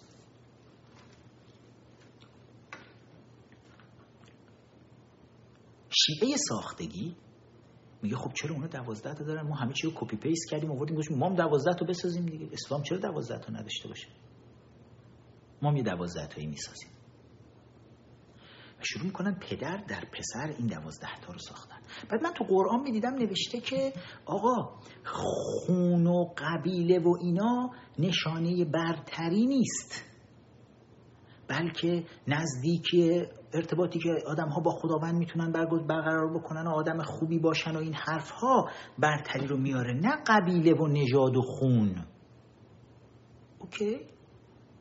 آقا قبیله و نژاد و خون قرار نیست بیاره ولی علی پسرموی محمده. میشه امام اول. بچه های علی حسن و حسین خب پسراشن میشن دوم. بچه اینا میشه امام دوم و سوم میشن امام چهارم میشه بعد بچه اون میشه امام پنجم بچه اون میشه امام ششم بچه اون میشه امام هفتم بچه اون. هیچ کس از این خون و قبیله خارج نیست. بابا شما تعالیم اولیه یه پیامبر اسلام رو که آفتابه گرفتید روش که. همش که شد خون و قبیله اونم پدر در پسر. تا رسیدن به یازدهمی. اون موقع خب کسایی که به سنی های اون زمان خلفای اهل تسنن برای اینکه این بازی نمادین شیعیان رو تمومش بکنن امام یازدهم رو می‌ذارن تو زندان. میگن حالا اگه می‌تونی ازدواج کن ببینیم چجوری از تو پسر می‌خوان در بیارن که بکننش دوازده تا با یهودی و مسیحی ها یکیش کنن. میشه امام حسن عسکری. بعد اون داستان نرجس خاتون رو به وجود میارن. میگن تونل زد رفت تو زندان باش ازدواج کرد بچهش رو کسی ندید اومد بعد قیب شد رفت. دیوید کاپرفیلد گفت بیا امام زمان یه بار برگشت اومد دوباره رفت دیگه نمیاد. یعنی درجه اولا میگن محمد معجزه نداشت. پیامبر آخر میگن معجزه نداشت. محمد معجزه نداشت ولی علی حسن حسین نقی تقی صادق بگیر ببند بیا برو امام زمان همینجوری هی فرد تو فرد با بیل معجزه میریختن تو گونی که آخریش هم تمام زندگیش معجزه است. همجوری 1200 سال تو معجزه زندگی می‌کنه. با اسب میره تو چاه میاد بیرون اونور بالای سنگرا میبیننش در دوره جنگ بچه های که میبردن توی از جلوی در مدرسه با مینیبوس سوار می‌کردن میبردن جبهه. یه دونه اسب سفید رنگ و روش فسفر میپاشیدن که بدرخشه بعد یه یارویی رو سوار این اسب می‌کردن. این یارو پرچم سبزی به دست می‌گرفت. شب عملیات میومد یه پروژکتور هم میذاشتن اون پشت زیر خاکریز می‌زد به این اسبه. بعد این جوونا هم نوجوانا هم یکی میومد نوحه می‌خوند. بعد می‌دیدن امام زمان داره با اسبش رد میشه. همه تو سرزنان می‌گفتن بچه ها پاشین بودیم بریم رو میدان مین. الان میدان مین رو بعد خونسا کنین. ما بعدا می‌خوایم یه سری پفیوز حکومتی می‌خوان از روی جنازه شما بچه های نوجوان رد که امام زمان دیشب با اسبش دیدید. کم مگه کردن از این کارا؟ یه گروه بازیگر توی مشهد استخدام کردن که اینا نقش شل و کور و نمی‌دونم جزامی و از اینجور چیزها رو بازی می‌کنن. هر از گاهی می‌بینیم میان و بعد میرن به دخیل میبندن و شفا می‌گیرن و ناقاره ناقاره دودور دودور چی شد؟ امام رضا شفا داد. مردم بیاید پول بریزید شفا بگیرید. خب اگه شفا میده کرونا چی بود؟ چرا بستین؟ خب بگین یه معجزه بکنه. الان امام زمان یه دور با اسبش بیاد دور ایران بچرخه. تو ایران نمی‌خواد تو سرتون بخوره. هم قوم همون مسومه یه دور با اسبش اونجا بچرخه. این سوم اسبش مگه همه این ویروس های کرونا رو زیر پاش له نمی‌کنه؟ بکنه دیگه. خودتونم می‌دونید که خر خودتونید. آخوکا. آخوندای حاکم. حالا توی یکی از کتاب های آینده من درباره دروغ بزرگ تشیع تمام این مثال های قرآنیش رو ببینید که چقدر با اصل خود اسلام در تناقضه گفتم ما اینجا من از لایو چند هفته گذشته بود بهتون گفتم. خاطرتون هست از روزی که من گفتم یه دستبندهای نبرد پس از آبان ما رو می‌بینید؟ گفتیم بهتون رحم نمی کنیم گفتم تمام پایه هایی رو که تخت حکومت پر از خون تو برش بنا کردی؟ با تبر خواهیم زد. همش رو می‌زنیم. نگفتم تبر گفته بودم شمشیر سیاوش. ولی خب شمشیر سیاوش دست من بقیه می‌تونن با تبر بزنن. اینا همه پایه هاییه که تو بر روی این پایه ها نشستی. خبر مرگت خامنی اون بالا خاویار می‌خوری و دستور کشتار بچه های مردم رو داری صادر می‌کنی. تو بر پایه دین رو گرده خسته مردم ایران سوار شدی. نمی‌ذاریم هیچ کدوم از این پایه ها دیگه برقرار بمونه برات. گفتم بهتون ما با هیچ آین و مذهب و عقیده مشکل نداریم اما اگر هر عقیده آقا امروز تشیع اصناعشریه شیعه دوازده امامیه که رسمی اعلام شده روی گرده مردم سواره به عنوان دین رسمی. اگر فردا مسیحیت بیاد سوار شه من صد برابر بدتر از همین حملات رو به مسیح خواهم کرد اون وقت. ولی الان وقتی می‌بینم که بقیه ادیان میگن آقا ما اعتقاد داریم یکی میاد دعوت می‌کنه به یک دینی میگه من اعتقاد دارم مردم شما اگر به این حرفی که من می‌زنم عمل بکنید به خدا نزدیکتر میشید. این دیگه بین اون فرده و طرفدارانش و خدای خودش اگه داره یا نداره به ما چه؟ تا وقتی به جامعه نمیاد آسیب بزنه. شما توی کشورهای آزاد و دموکراتیک دنیا توی مدارس ممنوعه ممنوعه که تبلیغات مذهبی بکنن. حتی برخی از دانشگاه می‌بینی هر از گاهی میان مثلا یه صلیب می‌زنن بالا یا یه نمادی از آین یهود می‌زنن بالا. می‌بینی فوری اعتراض رو میفته تمام کشور آقا بکشید پایین اونو. چون میگن مدارس و دانشگاه ها نباید جایگاهی برای شستشوی مغزی بچه ها باشه. این فرصت باید فراهم باشه برای همه انسان ها که خودشون با تحقیق برن دین خودشون رو انتخاب بکنن. و این لطفی بود که یک روزی پدر من به من داشت. اولین باری که باش صحبت کردم درباره شکم به تشیع. اومده بود ملاقات من زندان اطلاعات ارومیه. دو ماهی بود زیر شکنجه بسیار شدید توی اون زندان بودم. سال 1375 تابستون سال 1375 پدرم اومد روح شاد محمد باقر فخرآور و از پشت شیشه زندان با هم دیگه صحبت کردیم. گفتم بابا من تو به من دینم و ارث دادی. شیعه شدم. ولی منو ببخش. من شک کردم به این. این شیعه ای که الان سواره و منو برای چی اینجا زیر شکنجه گرفتن؟ گفت ازت چی می‌خوان؟ گفتم به خدا نمی‌دونم. گفتم حتی من یه بار برگشتم به بازجون گفتم گفتم آقا چی می‌خواید؟ من چی چی باید اینجا اعتراف بکنم؟ من یه دانشجویی بودم که خب حرف می‌زدم می‌گفتم آقا کشور ما انقدرم آزاد نیست که مسئولین حکومتی دارن میگن. همین بعد اینجوری شکنجه می‌شدم. و پدرم اون موقع بهم گفت تا امروز اگر به ارث گرفتی دین تو از من از امروز به بعد لازمم نیست عذرخواهی بکنی از من. برو درباره هر چی می‌خوای تحقیق کن و بعد نتیجه تحقیقات تو به خود منم بگو. سالها بعد سال 1380 دو بود آخرای سال 82 فکر می‌کنم برای اولین بار تونستم شاید سال 83 بود دقیقا یادم نیست. 14 ماه بود در زندان بودم خلاصه تونستم بیام برای مرخصی. زندان 8 سالم داشتم پشت سر میذاشتم اون موقع که توی اولین مرخصی که اومدم با پدرم یه مسیر طولانی رو توی خیابون رانندگی می‌کرد و با هم صحبت می‌کردیم و یادم از در اولین مرخصی توی زندان قصر بودم یادمه تبعید بودم اون موقع تو زندان قصر که در زندان باز شد اومدم بیرون پدرم به صندوق عقب ماشین تکیه داده بود یه ساندویچی برای خودش گرفته بود نوشابه یا خیلی خسته عرق کرده جلوی در زندان قصر کنار خیابون وایساده بود. اومدم بیرون و بعد ساندویچ اینجوری روش چیزشو پوشون کاغذشو گذاشت و رسیدم اونجوری دوتا بازوامو گرفت گفت چطوری مرد؟ و دیدم ساندویچ برای من گذاشته بود گفت این دیگه خیلی کهنه شده. منم تا الان سب کردم دیگه خیلی گرسنم شد. گفت پنج ساعت پشت در وایسادم.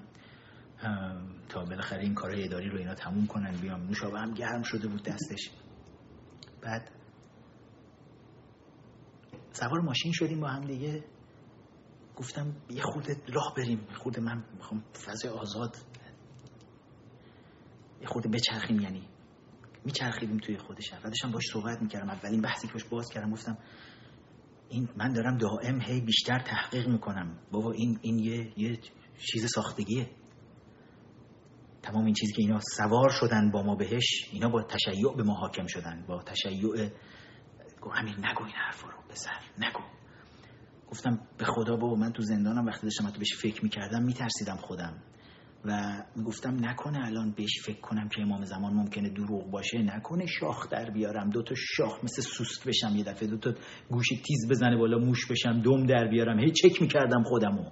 ببینم دومی چیزی در اومد جایی. بعد گفتم حالا حرف بزنم دربارش. ببینم اگه بگم یه دفعه زلزله ای چیزی میشه جایی؟ حالا داشتم با شوخی به بابام می‌گفتم گفت امیر نگو من میترسم. تو خوبی؟ به خدا می‌دونم. سخت شکنجه زندان. کنم گفتم نه بابا به خدا ربطی به اینا نداره دیگه. من الان سالیان سال دارم میرم زندان میام. این یه ایراد بزرگی این وسط وجود داره. ما بد آفتی به درختمون خورده. بعد بتونیم نجات پیدا کنیم ازش. و این بحث ما با پدرم انقدر ادامه پیدا کرد. حرفهای من رو شنید. دائم و دائم. پدرم خیلی معتقد بود. خیلی یک شیعه معتقد اسنا عشری.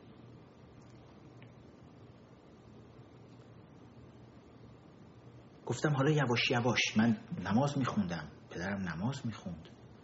گفتم اول عربی نخونیم بذار فارسی بخونیم ببینیم زلزله چیزی میشه یا نه. و بعد از اون چون زلزله ای نشد آروم آروم خیلی چیزها رو کنار گذاشتیم. و فهمیدیم که اگر به آفریدگار ایمان داریم؟ بذارید به آفریدگار ایمان داشته باشیم. چرندیات چی ما رو وادار می‌کنن بریم دنبالش؟ آخرین باری که پدرم رو دیده بودم یادم مادرم از این آجیل مشکل ها گرفته بود. توی یکی از این مراسم های حسین پارتی و ابوالفضل پارتی و اینا آفرده بود. به من یه دونه بده. گفتم مامان این این شرکه بابا خدا رو بپرستید. این چیه؟ این چیه افتادید دنبال دم ائمه عطار؟ اونا یه عده استخونهای پوسیده در تاریخن الان. واقعا اگه می‌خواید چیزی رو بپرستید آفریدگار واقعی رو بپرستید آخه. و من رد کردم. ای مادر من فکر می‌کرد من واقعا دیگه عقلمو از دست دادم توی زندان. و به پدرم گفت پدرم هم گفت گفت این شرک من نمی‌گیرم. حتی یادم مادرم یکی از این نخودچیاشو در آورد به زور می‌خواست توی دهن پدرم بذاره. که بابام ردش کرد گفت گفت مادرم عزیز صدا می‌کرد گفت عزیز شرکه.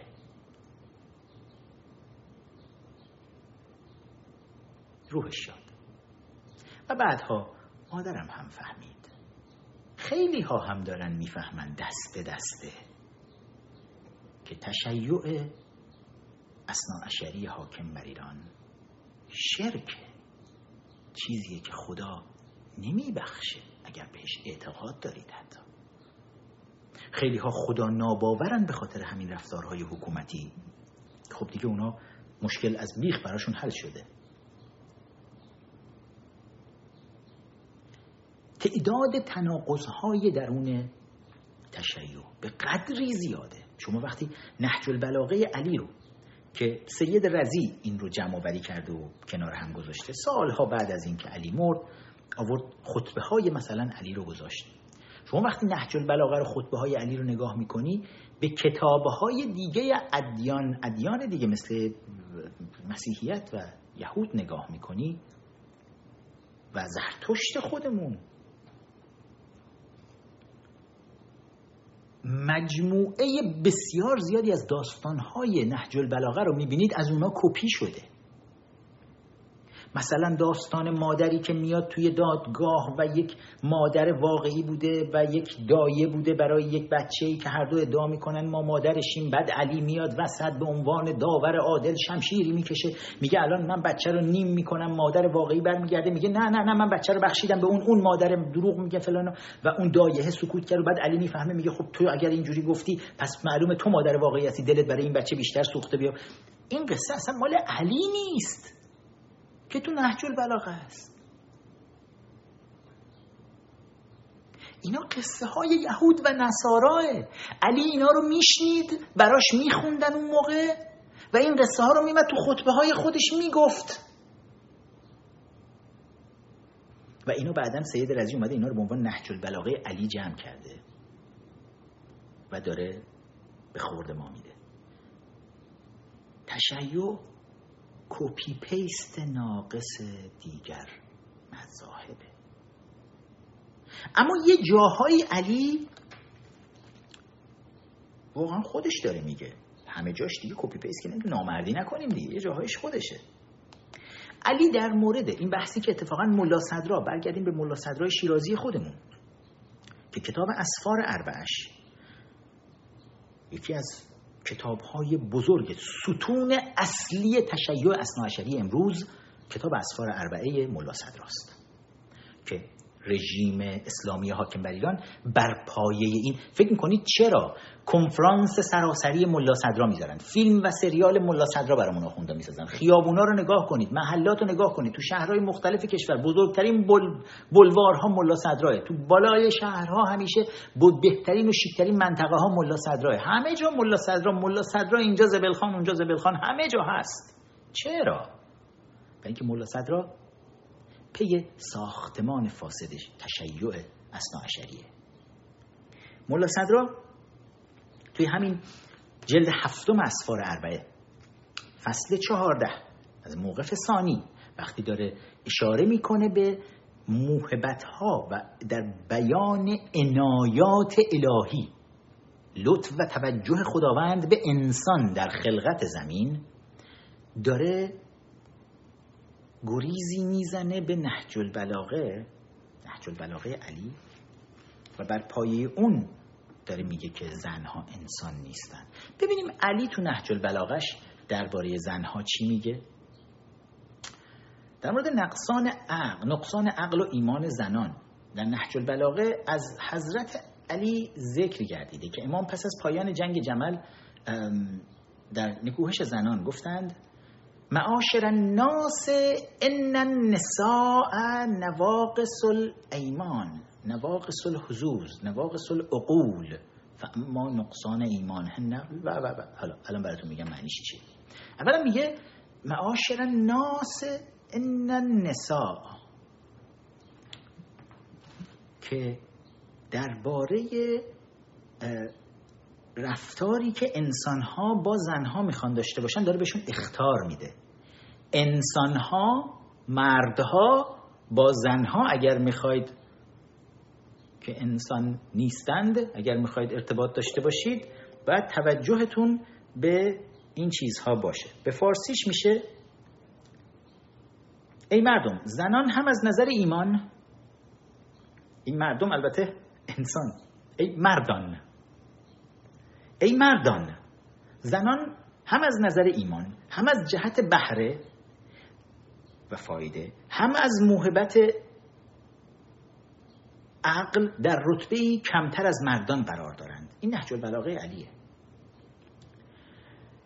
اما گواه بر کمبود ایمانشان تازه علی دلیل هم میاره.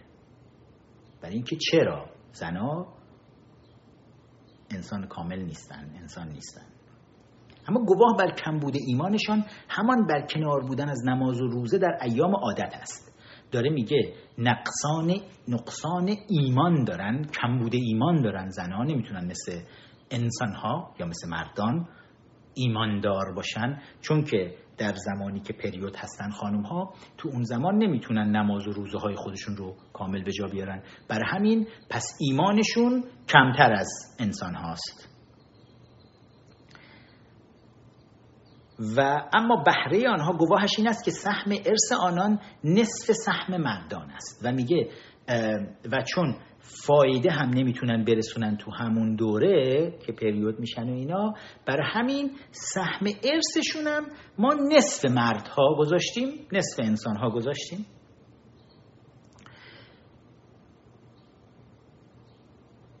و اما نقصان عقل آنها این است که شهادت دو نفر آنان معادل شهادت یک مرد است. و میگه چون عقلشون هم ناقصه برای همین عقل زنها به قول علی چون ناقصه برای همین ما شهادت یک زن رو به اندازه شهادت یک انسان یا شهادت یک مرد قبول نمی کنیم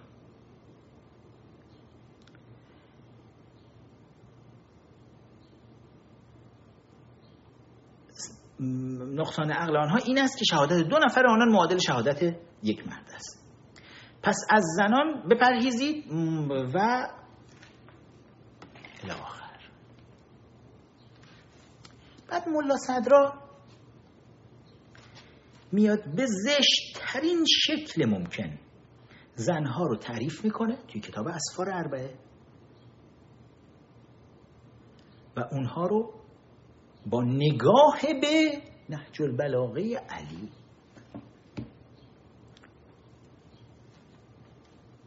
حیوان قلم داد می‌کنه.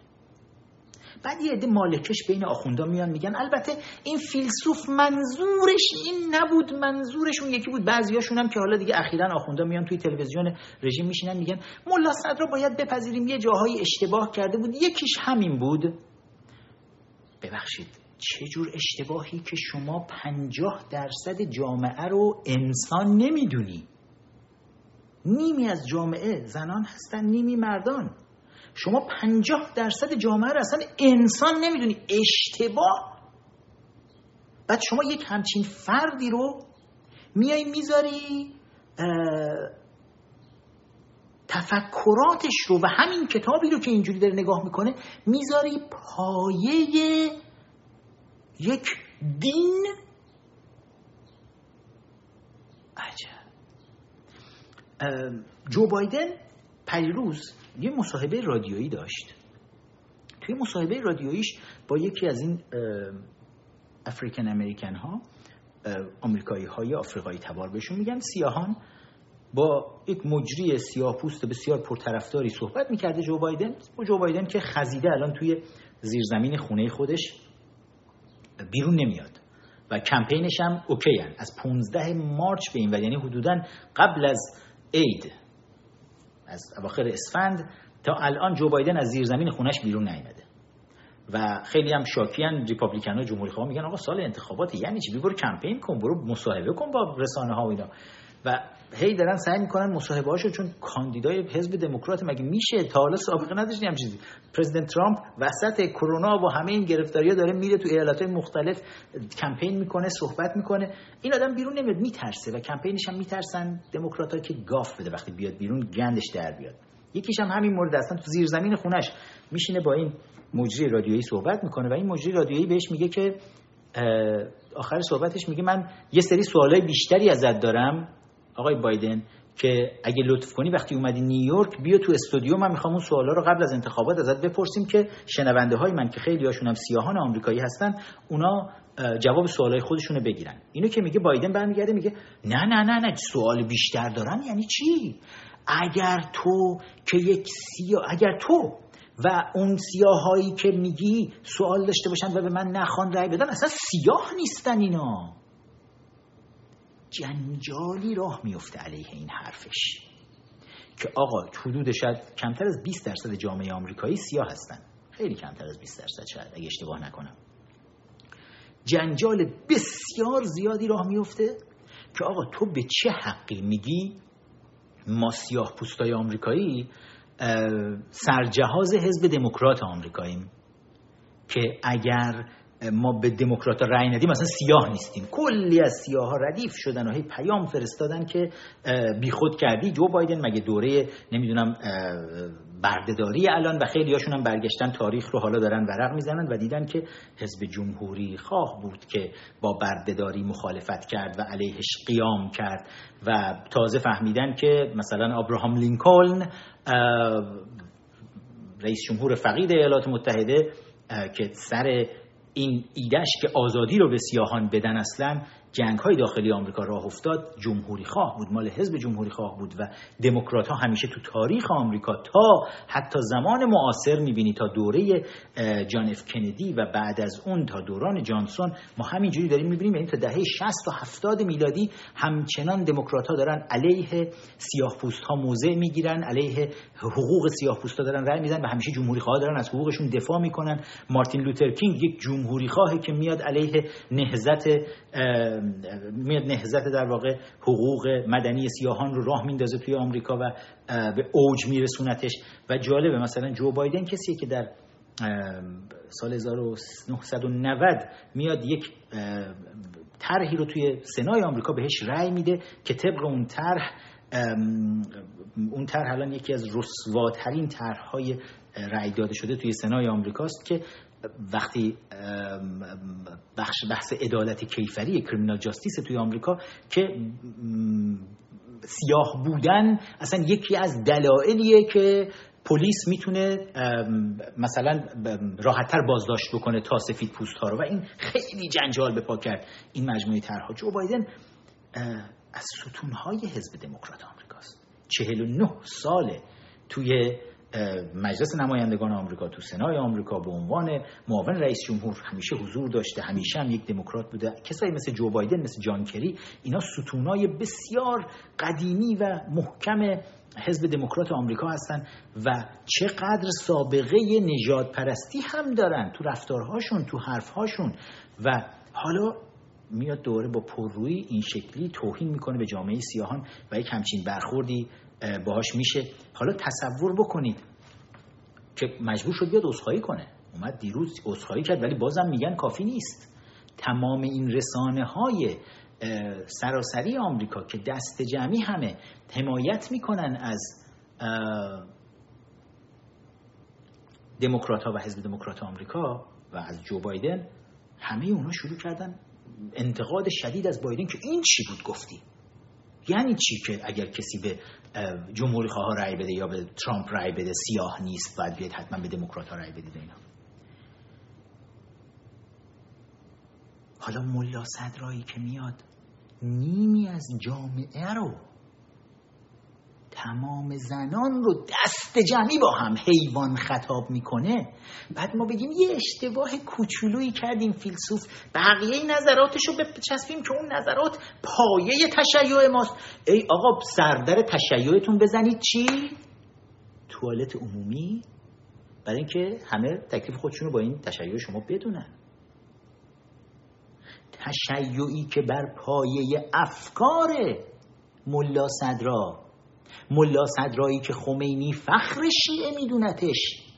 در نامه به گرباچوف بنا میشه این تشیع به درد همون چی می‌خوره؟ W C این توهین به مذهب نیست. این حمله به یک فرقه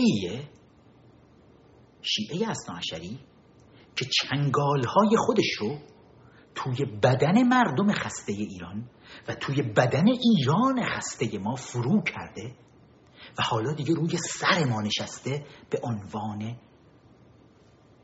دین رسمی. من به اعتقادات مذهبی کسی توهین نمی کنم. من به حکومت شیعه اصناعشری به رژیم فرقه شیعه اصناعشری حمله می کنم حق خودم می‌دونم. و شما همه حق دارید. الانم زنده دارم با شما صحبت می‌کنم. اگر شاخی چیزی از جایی زد بیرون به من بگید.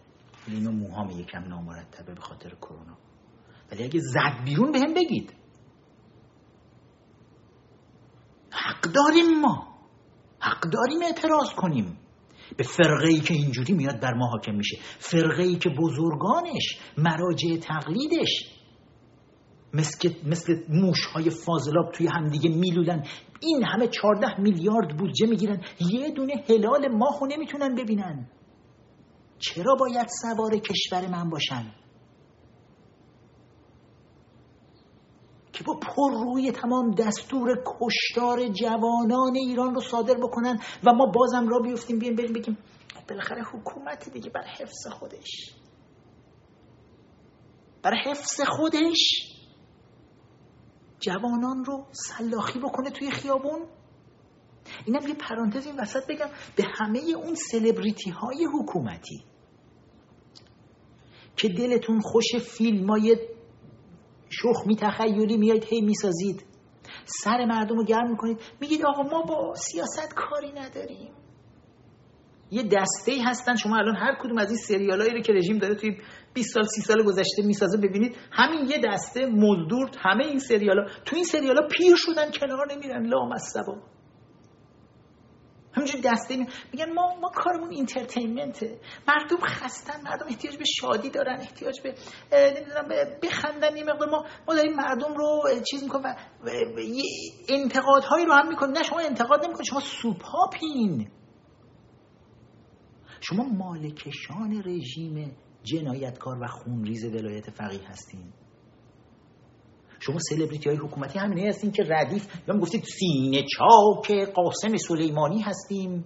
چه افتخاریه برای من که عبارت قاسم کتله تو همین لایوای من ساخته شده. همونجور که عبارت آخوک اینجا ساخته شده. چه خدمتی به ادبیات فارسی و ادبیات سیاسی آینده ایران کردیم ما به خدا. و سینه چاک قاسم کتلت میشن. ردیف می شدن که سیدلی بیاد تمام کارگردانه با هم دست سیدلی رو ببوسن. که نایب برحق امام زمانه. شماها همه عمله های رژیم حاکم هستید سلبریتی های حکومتی. برای اینکه بوتونارمه بکنید ستون های این حکومت رو. شما هایید که به این حکومت مشروعیت می‌دید. چرا خامنه ای باید هنوز روی کار باشه؟ یازده سال بعد از اینکه دستور قتل ندا آقا سلطان و 360 جوون دیگر رو توی جنبش سبز صادر کرد.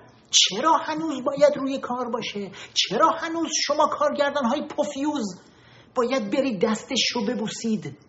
چرا؟ کجای کار ایراد داره؟ انقدر محتاج نون هستید؟ آیا هیچ کسی دیگه احتیاج به نون نداره در اون کشور؟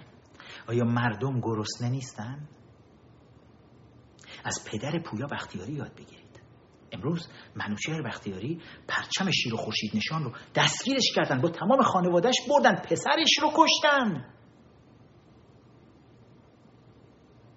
قیام کرد. لباس بختیاری رو به تن کرد. ایستاد. حالا پرچم شیر و خورشید رو بالا گرفت. یاد بگیرید. از ماریان ماریان موینفر از مادرش ایران یاد بگیرید. که حالا یاد برادر ماریان و پسر ایران مهرداد رو دارن زنده نگه میدارن. شما سلبریتی های حکومتی. اینا عزیز دلشون کشته شد. ناناور خانواده بود مهرداد موینفر کشته شد. ولی برای یه لغمه نان تمام هیکل خودشون رو تبدیل به دم طول سگ نمی‌کنن مثل شما سلبریتی های حکومتی که جلوی خامنه ای و قاسم سلیمانی دم تکون بدن برای اینکه یه تیکه استخون به عنوان حقوق فلان سریال بیان جلوشون بندازن.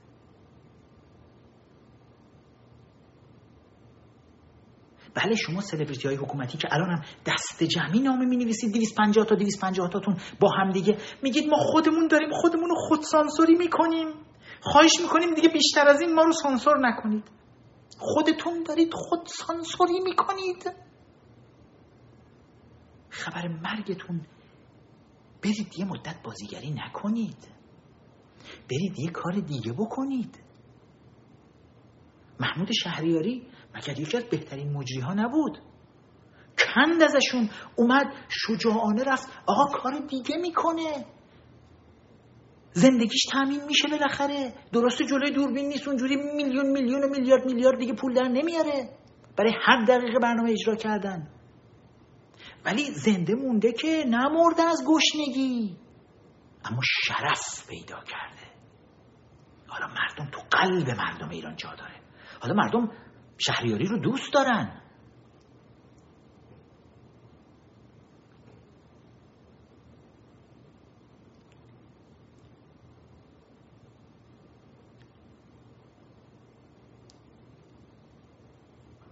فردین وقتی بعد از انقلاب حاضر نشد بره دیگه بازی کنه از کشور که خارج نشد. موند توی همون تهران اگه اشتباه نکنم یه دونه فرش فروشی زده بود. موند و در گوشه فرش فروشی خودش مرد اما اسم فردین به عنوان استوره بازیگری سینمای ایران همیشه بالاست. جان وین سینمای ایرانه. ماندگار شد برای همیشه. نوریزاد مگر نبود که فیلم میساخت برای ولایت برای خمینی برای خامنه ای؟ بعد فهمید اینا جنایتکارن خونریزن. گذاشت کنار. پولش قطع شد اما زنده موند اما شرف پیدا کرد. عزت پیدا کرد آبرو پیدا کرد. شما سلبریتی های حکومتی چی فکر می‌کنید؟ تو آینه از خودتون چی می‌بینید؟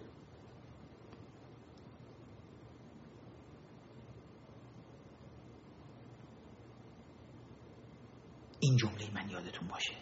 حتی تو بالاترین سطحی که فکر می‌کنید هستید. ممرزا گلزارین؟ نه. شماها فقط یک طول سعی هستید که دم تکان می‌دید برای خوک خونریز سیدلی خامنی و مزدورانش. که استخونی جلوتون بندازه. و با سریال ها و فیلماتون فقط و فقط دارید سیمان و بتون پای پایه های این رژیم خونریز میریزید.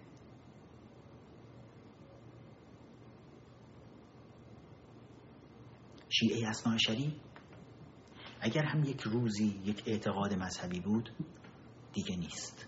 مخصوصا توی چهل و یک سال گذشته. از زمانی که متمم قانون اساسی مشروطه بهش وارد شد. یک صد و سیزده چارده سال پیش. بخش زیادی رو از دست داد شیعه اصناعشری از اون اعتباری رو که یک, یک مذهب باشه. یک اعتقاد باشه.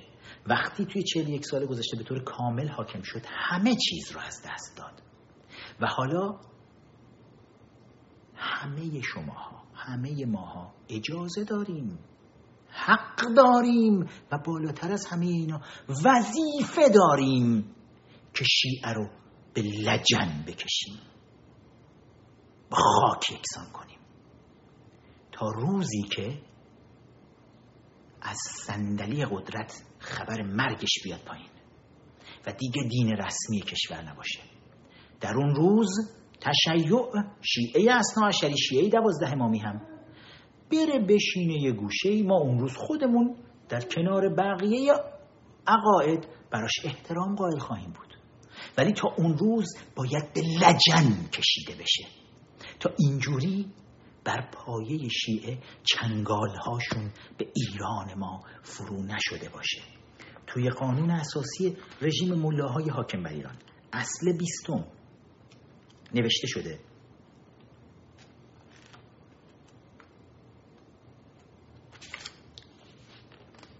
حقوق ملت قانون اساسی رژیم ملاها همه افراد ملت اما زن و مرد یکسان در حمایت قانون قرار دارند. واو!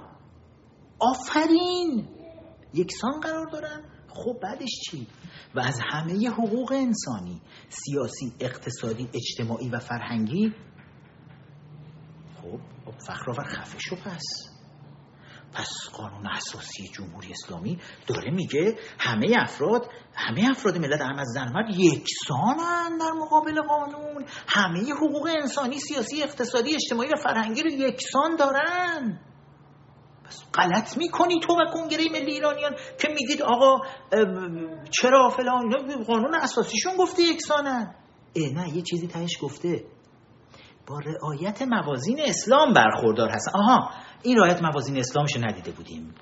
پس همه افراد ملت اعم از زن و مرد یکسان هستند با رعایت موازین اسلامی.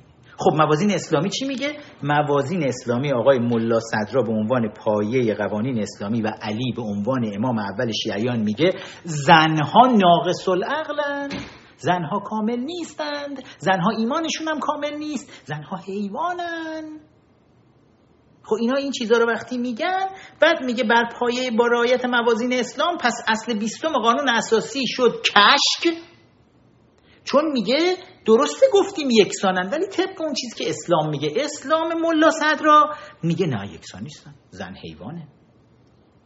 مرد انسانه زن حیوانه. اینجوری آخوندها با شما توی قانون اساسی بازی کردن.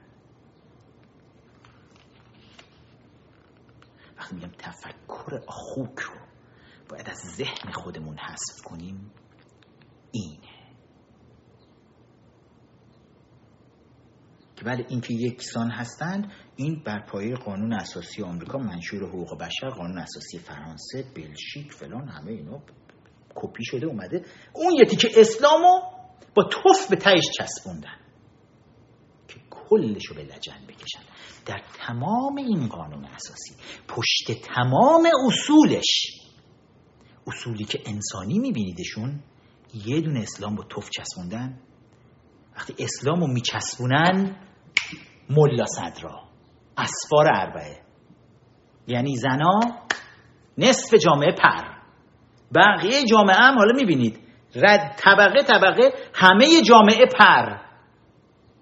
first class citizen فقط ملا ها میشن و مزدورانشون همین و بس.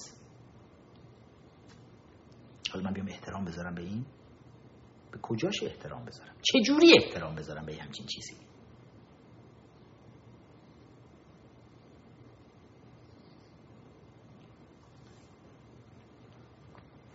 قصه های تخیلی اسلام. من درباره ابوالفضل و داستان ساختگی ابوالفضل که اصلا نبرد یکی از قهرمانان شاهنامه است. بر پایه اون میان قصه تخیلی ابوالفضل رو می‌سازن که توی کربلا رفت و آقای حسین تشنه بود. حسین پسر علی. حسین پسر علی! امام سوم تشنه بود. عباس علمدار تشنه بود. بر لب تشنه آی قربون لب تشنت حسین. سید علی حقیر بشینه همین رئیسی رئیسی توی یک تالار خون نشسته. عکسش رو بچه های ادمین روی صفحه اینستاگرام من لطفا بذارید. رئیسی قاضی القضات قاتل. قاتل سریالی که چپ و راست آدم کشته از 19 سالگی خودش. تو یک محراب خونین نشسته قرآن رو سرش می‌ذاره میگه وای علی رو کشتن حسین رو کشتن. علی و حسین رو کشتن. حسین تشنه بود؟ می‌خواید درباره روایت تشنگانی که همین چند روز پیش به گلوله بستید براتون بگم؟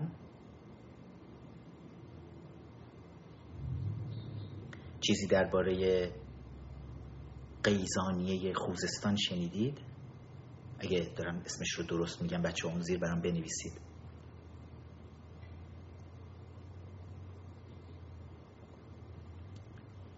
یک عده مردم بیچاره روستایی تشنه. با لبان تشنه. آب می‌خواستن. آب می‌خواستن. توی این حرارت اومدن برای اعتراض. که آقا سهم آب ما رو به رودخونه هامون همه روش صد بستید. ما آب نداریم بخوریم. مزدوران آخوک حاکم خامنه ای رهبر شیعه اصناعشری حاکم بر ایران که برای حسین تشنه لب روزه می‌خونن. چند تن چند تن طلاهای کشور رو میفرستن برای مقبره حسین و عباس و مقبره تخیلی نمی‌دونم فاطمه زهرا که قرار مقبره سیدلی حقیر باشه. هی طلاهای کشور رو میفرستن اونجاها.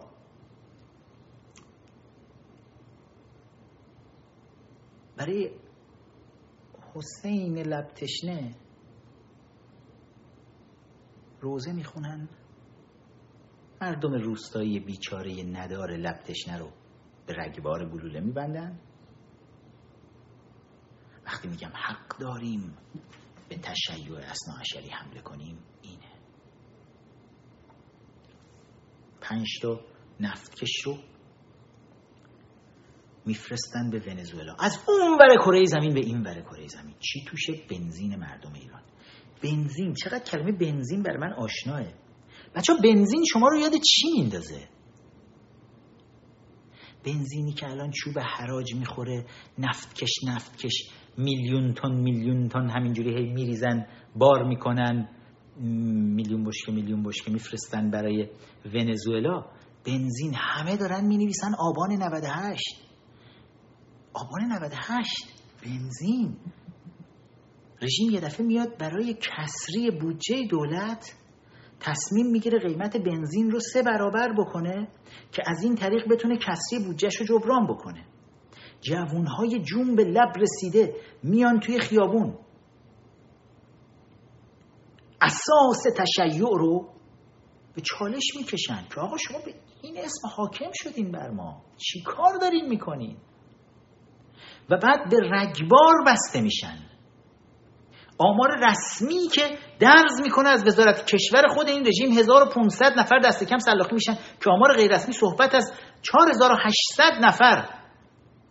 کشته که الان اومد بیرون آمارش اتفاقا توی صفحه رسمی کنگره ملی ایرانیان توی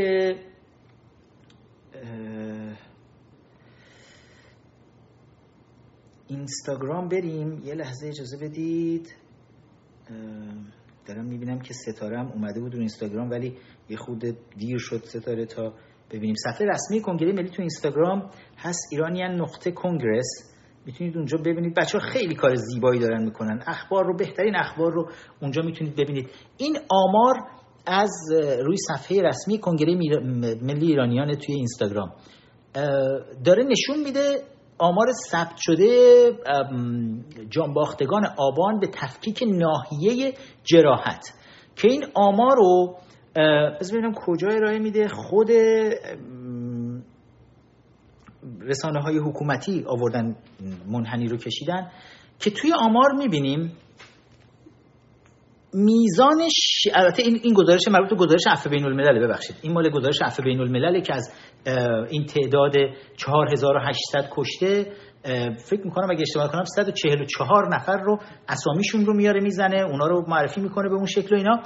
و جاهایی رو که شلیک شده از این 144 نفر با خانواده هاشون که صحبت کردن سینه و قلب سر و گردن. خب می‌بینید که 66 مورد شلیک به سر و گردن و 46 مورد شلیک به سینه و قلب بقیه موارد 14 مورد شکم یا پهلو 13 مورد به پشت 4 مورد به لگن یاران 4 مورد به پا. یعنی از 144 مورد فقط 4 تا رو به پا زدن. و 66 رو ببینم درسته 66 و 46 رو اگر رو هم میشه 112 تا به سر و قلب خورده. یعنی اینها با قناسه با تفنگای دوربیندار مزدوران قاسم سلیمانی که استخدام شده بودن. از هشت شعبی عراق از حزب الله لبنان از هوتی های یمن از زینبیون پاکستان از فاطمیون افغانستان. فاطمیون فاطمه پنجتن آل عبا زینبیون زینب کربلا حسین لبتشنه تروریستاشونم به اسم مقدساتشونن. این تروریستا رو استخدام کردن آوردن فرستادن با دستور خامنه ای با دستور رحمانی فضلی وزارت کشور که از رئیس جمهور حسن روحانی دستور گرفته که از شخص سید علی خامنه ای دستور گرفته اینا رو فرستادن تو پشت بوم ادارات دولتی تو پشت بوم دادگستری ها تو پشت بوم کلانتری ها نیروهای پاسگاه های نیروی انتظامی برن اونجا وایسن مستقر بشن تصور بکنید تروریست خارجی. که قاسم سلیمانی استخدام کرد. بیاد ایران تروریست خارجی تفنگ دوربیندار بزرگ خودش رو روی سپایه بره بالای دادگستری رو پشت بوم دادگستری سوار بکنه. دور تا دورش مأموران نیروی انتظامی وایسن که مراقبش باشن کسی نیاد به این تروریست خارجی حمله بکنه. و این تروریست خارجی جوونها رو با تفنگ دوربیندار به مغز و قلبشون شلیک بکنه. به اسم اسلام به اسم تشیع به اسم شیعه اصناعشری به اسم امام زمان به اسم نایب برحق امام زمان. ای توف امام زمانتون ای توف تشیعتون ای توف اسلامتون ای توف نایب برحق امام زمان توف سید علی خامنه ای ای جنایتکار ای خونریز.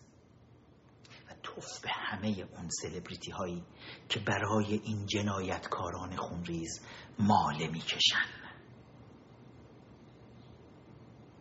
نمی‌فهمید چه اتفاقی افتاده؟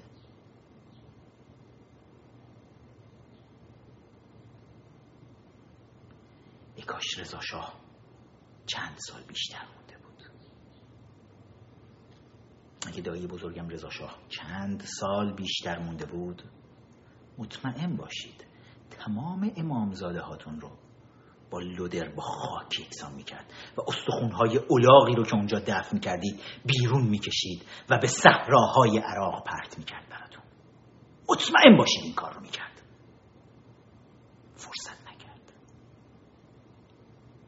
تمام اینها بسات تحمیر ما ایرانیانه. بسات خر کردن ما ایرانیانه. حق داریم به این بسات حمله کنیم. این دیگه یک اعتقاد نیست. این یک مذهب نیست. این راه دعوت کردن به خدا نیست. بنزین کشور رو گرون بکنید که اگر جوانهای کشور اعتراض کردن بکشیدشون با تروریست های خارجی. بعد همون بنزین رو بار بزنید. پنج نفتکش میلیون ها گالون از همین بنزین رو بار بزنید و ببخشید به یک دیکتاتور کمونیستی که در ونزوئلا نشسته و حتی به خدا اعتقاد نداره.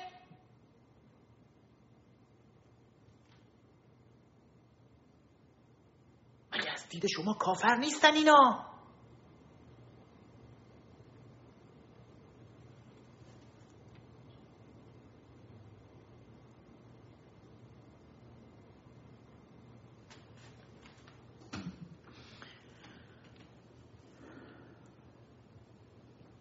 می‌دونید واقعیت چیه؟ اعتقادات مذهبی ما. اعتقادات مذهبی ما به حرف هم فکر کنید. کولباری از لجن. کولباری از لجن که به دوش گرفتیم و در دنیای امروز که دنیای سرعت و تکنولوژیه همه دنیا دارن دست به دست همدیگه به هم کمک می‌کنن با هم رقابت می‌کنن. برن جلوتر آرامش و امنیت بیشتری رو برای مردم سرزمین های خودشون به وجود بیارن. در تمام دنیای آزاد و دموکراتیک این اتفاق داره میفته مردم ما هم مردم نادونی نیستن. و خیلی از نقاط مختلف دنیا فرق داریم. مردمی که زیر این همه فشار ملاها ما همچنان تونستیم جوانهای ما تونستن توی علم توی تکنولوژی از تمام خطوط سانسور رژیم عبور بکنن.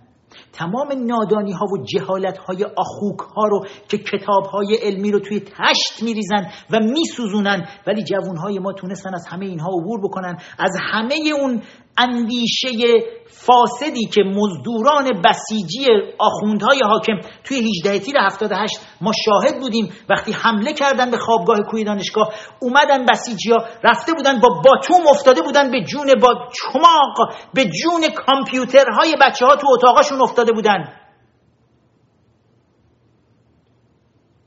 20 سال پیش بود. بسیجی ها با علم مشکل داشتن با دانش با تکنولوژی. انتقامی می‌گرفتن از مونیتورهای کامپیوترها از کیس های کامپیوترها تو اتاقای بچه ها که اینا فساد میاره اینا فحشاست و همه رو شکونده بودن. به چشم این صحنه ها رو دیدم. خوابگاه 21 22 هیچی نذاشته بودن بمونه توی کوی دانشگاه. همه چیز رو خراب کردن و سوزوندن. این دشمنی جهل مزدوران نخود مغزیه که اربابان آخوک اینها اربابان آخوندشون اینها رو به جون علم و دانش مینداختن. ولی با وجود همه این حجمه اینها جوان ایرانی تونست خودش رو دائم با دنیا آپگرید بکنه و جلو بیاد. و ما هی توی این رقابتی که فکر بکنید یک مسابقه دوی ماراتونی توی دنیا هست. همه کشورهای دنیا در حال دویدن. مردم خسته ما هم. حالا همه سعی می‌کنن تا حد امکان سبک کنن خودشون رو. یک شورتی بپوشن و یک رکابی بپوشن که بتونن راحتتر حرکت بکنن. وگرنه چرا تو مسابقه دوی ماراتون آقا کوله پشتی نمی‌ذارن بدن می‌خوان تا حد امکان سبک باشن بتونن انرژیشون رو بیشتر برای مقدار بیشتری جلو رفتن حفظ بکنن. وقت ما ایرانی ها کوله باری از لجن به دوش داریم. لجن خرافات مذهبیه که ملا صدرا از اعماق تاریخ تاریک روی دوش ما گذاشته. و ما با لجن ملا صدراهی باید بریم هی هم باید توجیهش بکنیم. که حالا منظورش این نبود که همچین همه زنا حیوانن بعضی از زنا رو گفتن. هی توجیهش هم بکنن برام. و ما هم هی بخوایم توجیهش بکنیم. چرا؟ این کوله بار لجن رو بذاریم پایین. مال ما نیست. مال ما نیست. ما ایران تاریخ تمدن اولین civilization اولین تمدن. منشور کوروش. وقت به جای اینکه منشور کوروش رو, تو سینمون رو قلبمون گرفته باشیم لجن متعفن کوله بار متعفن لجن ملا صدرا رو به دوش گرفتیم. شیعه اصنا رو داریم توی این مسیر میدویم با تمام دنیا. معلومه که به هیچ جا نمی‌رسیم. بندازیم پایین. سبکبال سخته. مطمئنا سخته. آسون نیست. انقدر شستشوی مغزی دادن ما رو انقدر رسوب کرده از بچگی توی وجود ما. آقا مگه میشه؟ الان من مطمئنم بعضی شما نشستید میگید همین الانی که فخرآور پشت دوربین زندم هست برنامه الان شاخکا می‌زنه بیرون. خب مگه میشه؟ الان سنگ میشه. الان زلزله میشه. الان از آسمون یک شهاب سنگ میفته رو سرش. می‌دونیم الان اینجوری میشه. سخته. ولی شدنی. این رسوب رو بریزیم. بذاریم بتونیم حرکت کنیم. به اسم دین بد بلایی به سر ما آوردن. یکی از فرماندهان نیروی دریایی فکر می‌کنم یه ویدیویی رو برای من فرستادن. الان میفرستم این ویدیو رو بچه‌های ادمین بذارن. حالا بعد از این live بالا روی صفحه اینستاگرامم. که برمیگرده میگه حساب کرده نشسته حساب کرده میگه آقا من هرچی اخبار با یونیفرم نظامی خودشم نشسته پرچم جمهوری اسلامی اینجا چون هنوز تو سر کاره از فرماندهان نیروی دریاییه. و این ور عکس خامنه ای هم روی دیوار می‌بینی. بعد خودش مستاصل مونده. براش پیرمردیه. با لباس نظامیش نشسته. پیرمردیه که براش سوال هست. میگه آقا من مسلمونم من شیعه من اعتقاد دارم ولی این چیه؟ میگه به اسم اسلام اومدیم بالا. چهل و یک ساله داریم میدزدیم. میگه من هر شب اخبار رو باز می‌کنم خسته شدم. بذارید ببینم اصلا دارمش اصل چیزشو. میگه خسته شدم از بس دارم هی. او فکر می‌کنم اینجا نذاشتمش. هی دارم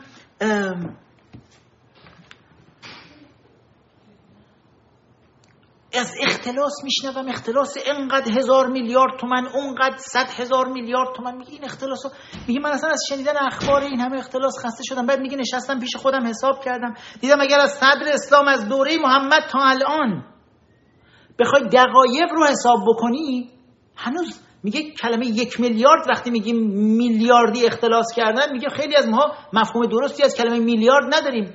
میگه اگر از صدر اسلام تا الان حساب بکنی یک میلیارد دقیقه نشده. یعنی شما 1400 سال بیار هر سال ضرب در 365 روز بکن ضرب در 24 ساعت بکن. 24 ساعت هم 60 دقیقه هر ساعت بیا همه رو ضرب کن. به یک میلیارد نمی‌رسی.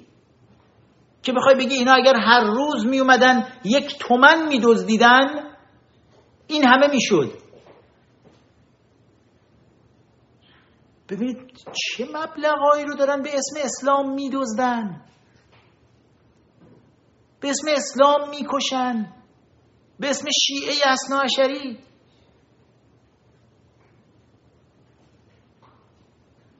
گفتم از ارتش اشاره هم بکنم به دیروز فتح خرمشهر بود آزادی خرمشهر. خرمشهر. خرمشهر رو نقشه نگاه کنید ببینید فاصلش تا قیزانیه چقدره. هر دوتا تو خوزستانن. یکی اون ور احوازه یکی این ور احوازه پایین احواز کم پایین اون ور به سمت ماشهر رو اینا میره. مردم این منطقه خوزستان چقدر حماسه ساختن. این روستاها وقتی بعثی ها بعثی های عراقی حمله کردن چقدر کشته شدن این مردم. خرمشهر ارتش توی خرمشهر. الان فرماندهان ارتش صداشون خیلی در اومده این روزا. که میگن آقا 95 درصد ارتش در خرمشهر بود و با بعثی ها میجنگید و آزاد کرد خرمشهر رو. میگه بقیه هم یه سری نیروهای مردمی بودن 4 5 درصد نیروهای مردمی. میگه بعد سپاه اومد همه جا نشست گفت ما بودیم. قبلا بهتون گفتم سپاه هیچ وقت در جنگ نبود. سپاه فقط نیروهای مخالف میکشت. در جنگ در زمان جنگ منطقه کردستان ایران جایی بود که کردها کردهای ایرانی داشتن با بعثی ها می جنگیدن بعثی های عراق. برای حفظ میهن. اون وقت سپاه چی کار می‌کرد؟ سپاه نیروهاشو فرستاده بود. همین رزمندگان کرد رو داشتن میکشتن چون اینا مخالف حکومت ملاها بودن.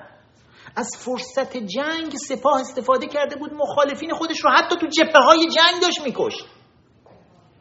که یکی از بزرگترین این اسمها چمرانه مصطفی چمران انقلابی مارکسیست. میاد کلی از خمینی حمایت می‌کنه وزیر دفاع میشه. تو خود جبهه های جنگ خامنه ای به با کمک شمخانی و عباس آقا زمانی توی ماشین نشستن از صندلی عقب ماشین با تیر به مغز چمران شلیک می‌کنن. تو کتاب رفیق الله بخونید کامل نوشتم. همین امروز شما الان کلمه شمخانی و چمران رو این دو تا کلمه رو با همدیگه سرچ بکنید. شمخانی از اساسی ترین مشاوران امنیتی و اطلاعاتی و نظامی خامنه ای همچنان هم توی اتاق منقلی خامنه ای در کنار ولایتی حضور داره. کلمه شمخانی و چمران رو با هم سرچ کنید. ویدیوهایی رو که شمخانی درباره چمران صحبت می‌کنه بشنوید. با چنان قیزی عصبانیتی هنوز که هنوزه. چهل سال بعد از اینکه چهار دهه بعد از اینکه چمران رو کشتن ببین با چه عصبانیتی از چمران داره حرف می‌زنه. اینا حتی نیروهای خودی مخالف خودشون رو هم به بهانه جنگ میکشتن. کار سپاه بود. کشتن مخالفین. ارتش داشت توی مرزها می جنگید مخالفین رو در داخل کشور و در بیرون کشور سپاه داشت ترور می‌کرد. و بعدش اومدن گفتن آخ شهر رو ما آزاد کردیم. حتی این فرمانده ارتش خیلی جالب بود اومده بود به فیلم اشاره می‌کرد فکر کنم سالی سریالی که 110 12 قسمت من بعد از اینکه اسم این سریال آورد رفتم سرچ کردم ببینم چیه دیدم به اسم کیمیا یک سریالیه که توی 112 قسمت اگه اشتباه نکنم ساخته شده بود سال 94 که دختر یکی از همین سلبریتی های حکومتی سلبریتی های حکومتی نقش کیمیا رو کی بازی می‌کنه؟ بچه اینجا بنویسید دارم شریفینیا دختر شریفینیا که اگر سینمای واقعی ایران قرار بود برقرار باشه این خانوم نه استعداد بازیگری داره نه نه نه. ولی فقط چون باباش یکی از بازیگران مالکش رژیمه مهراب شهیری دارن می نویسن بچه با چنان شمایل و ترکیبی می‌بینی این خانوم میاد سوپرستار میشه توی سینمای ایران؟ نوندونیشونه. و این فرمانده ارتش اتفاقا بیچاره خیلی هم شاکی بود. می‌گفت آقا ارتش وایساد خون داد. کلی از نیروهای ارتش کشته شدن آزاد کردیم. حالا اومدن سریال می‌سازن میگن نه کیمیا بود با چهار تا دختر دیگه راه افتادن رفتن نمی‌دونم از خرمشهر رفتن بیرون عراقی رفتن دنبال اونا بعد آزاد شد نمی‌دونم فلان شده اینا. و بعد نبودیم وسط اشاره ای داشته باشیم همه این بحثامون رو تو هم دیگه هم داشت هم سلبریتی ها و هم ارتش و سپاه و هم خیانت ها و به اسم اسلام که چه می‌کنن و چه نمی‌کنن.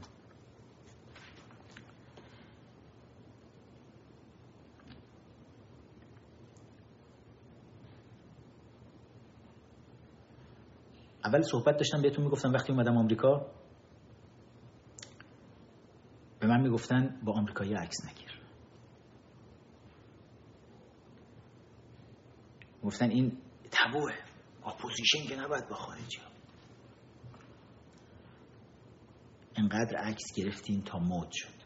و الان دیگه همه اونایی که به ما میخندیدن و فوش می‌دادن خیلی هاشون هم توی دفتر تحکیم وحدت بودن اصلاح طلب بودن. الان دیگه نمیشه از کنار آمریکایی‌ها درشون آورد. همجوری تو کوچه خیابون شبانه روز تو واشنگتن راه میرن با یکی عکس بگیرن از آمریکایی‌ها بذارن بالا. خط شکنیش مال ما.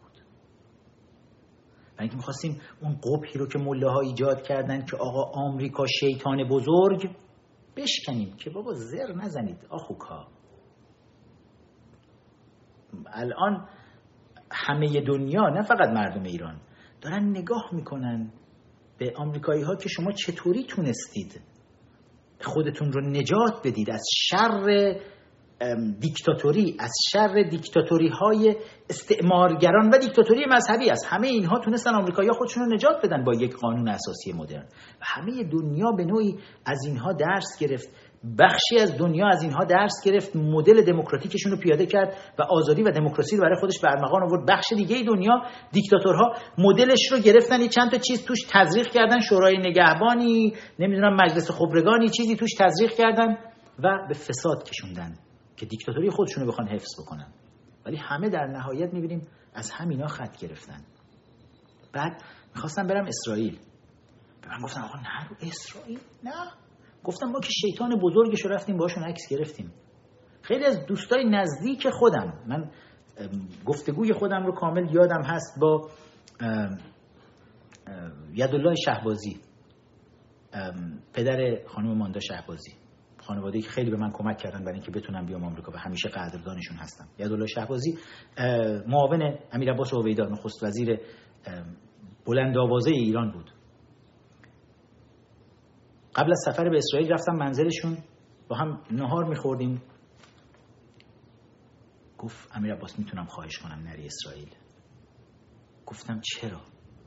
گفت ببین من دوست دارم مثل پسر خودم دوست دارم. ولی این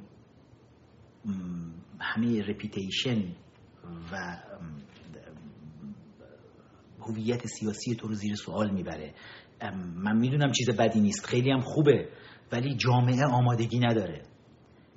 گفتم آقای شهبازی خیلی هم من دوستتون دارم خیلی هم احترام قائلم براتون ولی آیا این کار رو خوب می‌دونید از اساس یا بد می‌دونید؟ گفت نه از اساس که خوبه ولی جامعه آمادگی نداره. گفتم می‌تونم ازتون بپرسم چه روزی این جامعه آمادگی پیدا می‌کنه؟ چه کسانی اون خط شکنها باید باشن؟ گفت خب یه روزی بالاخره کسی گفتم آقای شهبازی از من گستاختر؟ سراغ داری؟ ما یه سری خطها رو باید بشکنیم.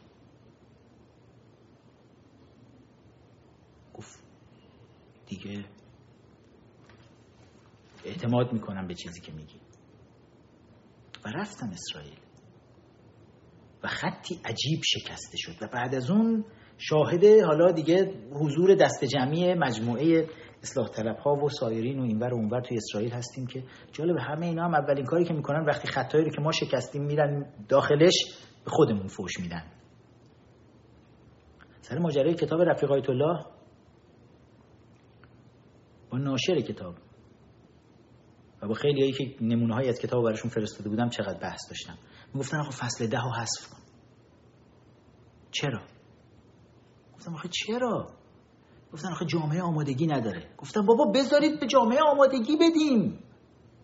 لامصبا ماها که خودمون رو روشن فکران می‌دونیم ماها پیشگامان حرکت های اجتماعی هستیم نه پسگامانش کاری که الان اپوزیشن ما انجام میده. اپوزیشن ما نشسته ببینه مردم کجا میرن. هر جا مردم رفتن هزینهشو پرداخت کردن پشت سرشون میاد میگه ملت من!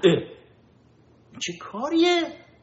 خب ما باید پرچم دستمون باشه جلوی مردم حرکت کنیم. یعنی چی؟ هزینه رو مردم بدن ما پشت سر بریم قنایم جمع کنیم؟ گفتم رفیق آیت الله داره تاریخ رو میگه. در کشور ما خیانت صورت گرفته. و این خیانت باید روشن بشه. من نمی‌تونم به تاریخ خیانت بکنم. و فصل ده رو گذاشتم و بعدش دربارش هم صحبت کردم. و چقدر هم جنجال شد. ولی فکر می‌کنم یک خط بزرگی شکسته شد. جواب خیلی از سوالها برای خیلی ها داده شد. سر ارائه قانون اساسی پیشنویس پیشنهادی برای قانون اساسی آینده ایران. خیلی گفتن آقا نکنید کار شما نیست. گفتیم کار کیه؟ گفتن در آینده باید یک عده بیان مجلس مؤسسانی تشکیل بدن و در آنجا یه عده حقوقدان دور همدیگه جمع بشن و بشینن بخوان بنویسن و مطرح کنن. گفتم خب بالاخره اون یک عده که می‌خوان بیان آیا ما خودمون که حقوقدانیم؟ البته برای نوشتن قانون اساسی حقوقدان احتیاج نیست. ولی ماها که حقوقدانیم. نه فقط دانشکده حقوق رو رفتیم که خیلی از این مله هایی که الان سوارن از جمله رئیس قوه قضاییشون رئیسی که از 19 سالگیش دادستان بوده قاضی بوده آدم کشته من نمی‌دونم کی وقت کرده اصلا توی کدوم دانشکده حقوقی رفته درس خونده؟ حتی تو خود همون فقه پر از کسافت و فاضلابشون. کی وقت کرده بره توی حوزه علمیه ای درس بخونه؟ کسی که از 19 سالگی دادستان و حکم اعدام صادر کن بوده. فقط به اعتبار اینکه یه موقعی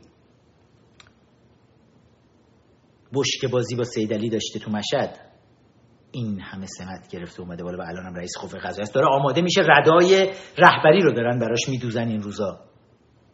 که برای اولین بار تو کتاب رفیق الله براتون ازش نوشته بودم. گفتم اونا که اصلا دیگه بوی از حقوق هم نبردن.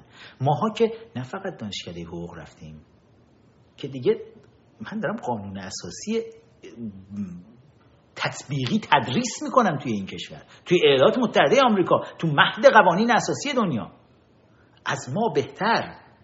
کی می‌تونه درد قانون اساسی رو بفهمه؟ که ما بشینیم صبر بکنیم در آینده یک مجلس مؤسسان همایونی بیاد بره شکل بگیره. یا حالا یک جوری بالاخره اصلاح طلبای کلاهبرداری بکنن. یه عده رو بفرستن برن بشینن دور هم دیگه. مثل همون مجلسان مؤسسان قبلی که قبل از انقلاب و بعد از انقلاب ما داشتیم و با کلاهبرداری های ویژه لطایف الهیل خودشون یک چیزی رو بالاخره به مردم خسته ایران ما تحمیل بکنن. چرا؟ هم ما باید بنویسیم هم همه باید بنویسن. هر کسی که حرفی برای گفتن داره. اونجا هم خط رو شکستیم به همون حمله کردن. و امروز داریم می‌بینیم که همه به نوشتن قانون اساسی مشغولن. سر تحریم نفت هم خط رو شکستیم. همه به ما خندیدن. و الان همه دارن قنایم جمع می‌کنن اونجا. سر اصلاح در صدای آمریکا و رادیو فردا هم خط رو شکستیم. همه به ما حمله می‌کردن. که همچنان بایکوت ها و حملاتشون بر پا هم هست. ولی الان چند روز پیش اتفاقا مایکل پک بعد از دو سال انتظار بالاخره با فشار پرزیدنت ترامپ سنای آمریکا رأی داد تاییدش کرد و مایکل پک به عنوان سی او به عنوان فردی که قدرت تصمیم گیری داره رفت توی شورای سیاستگذاری رسانه های دولتی آمریکا بشینه.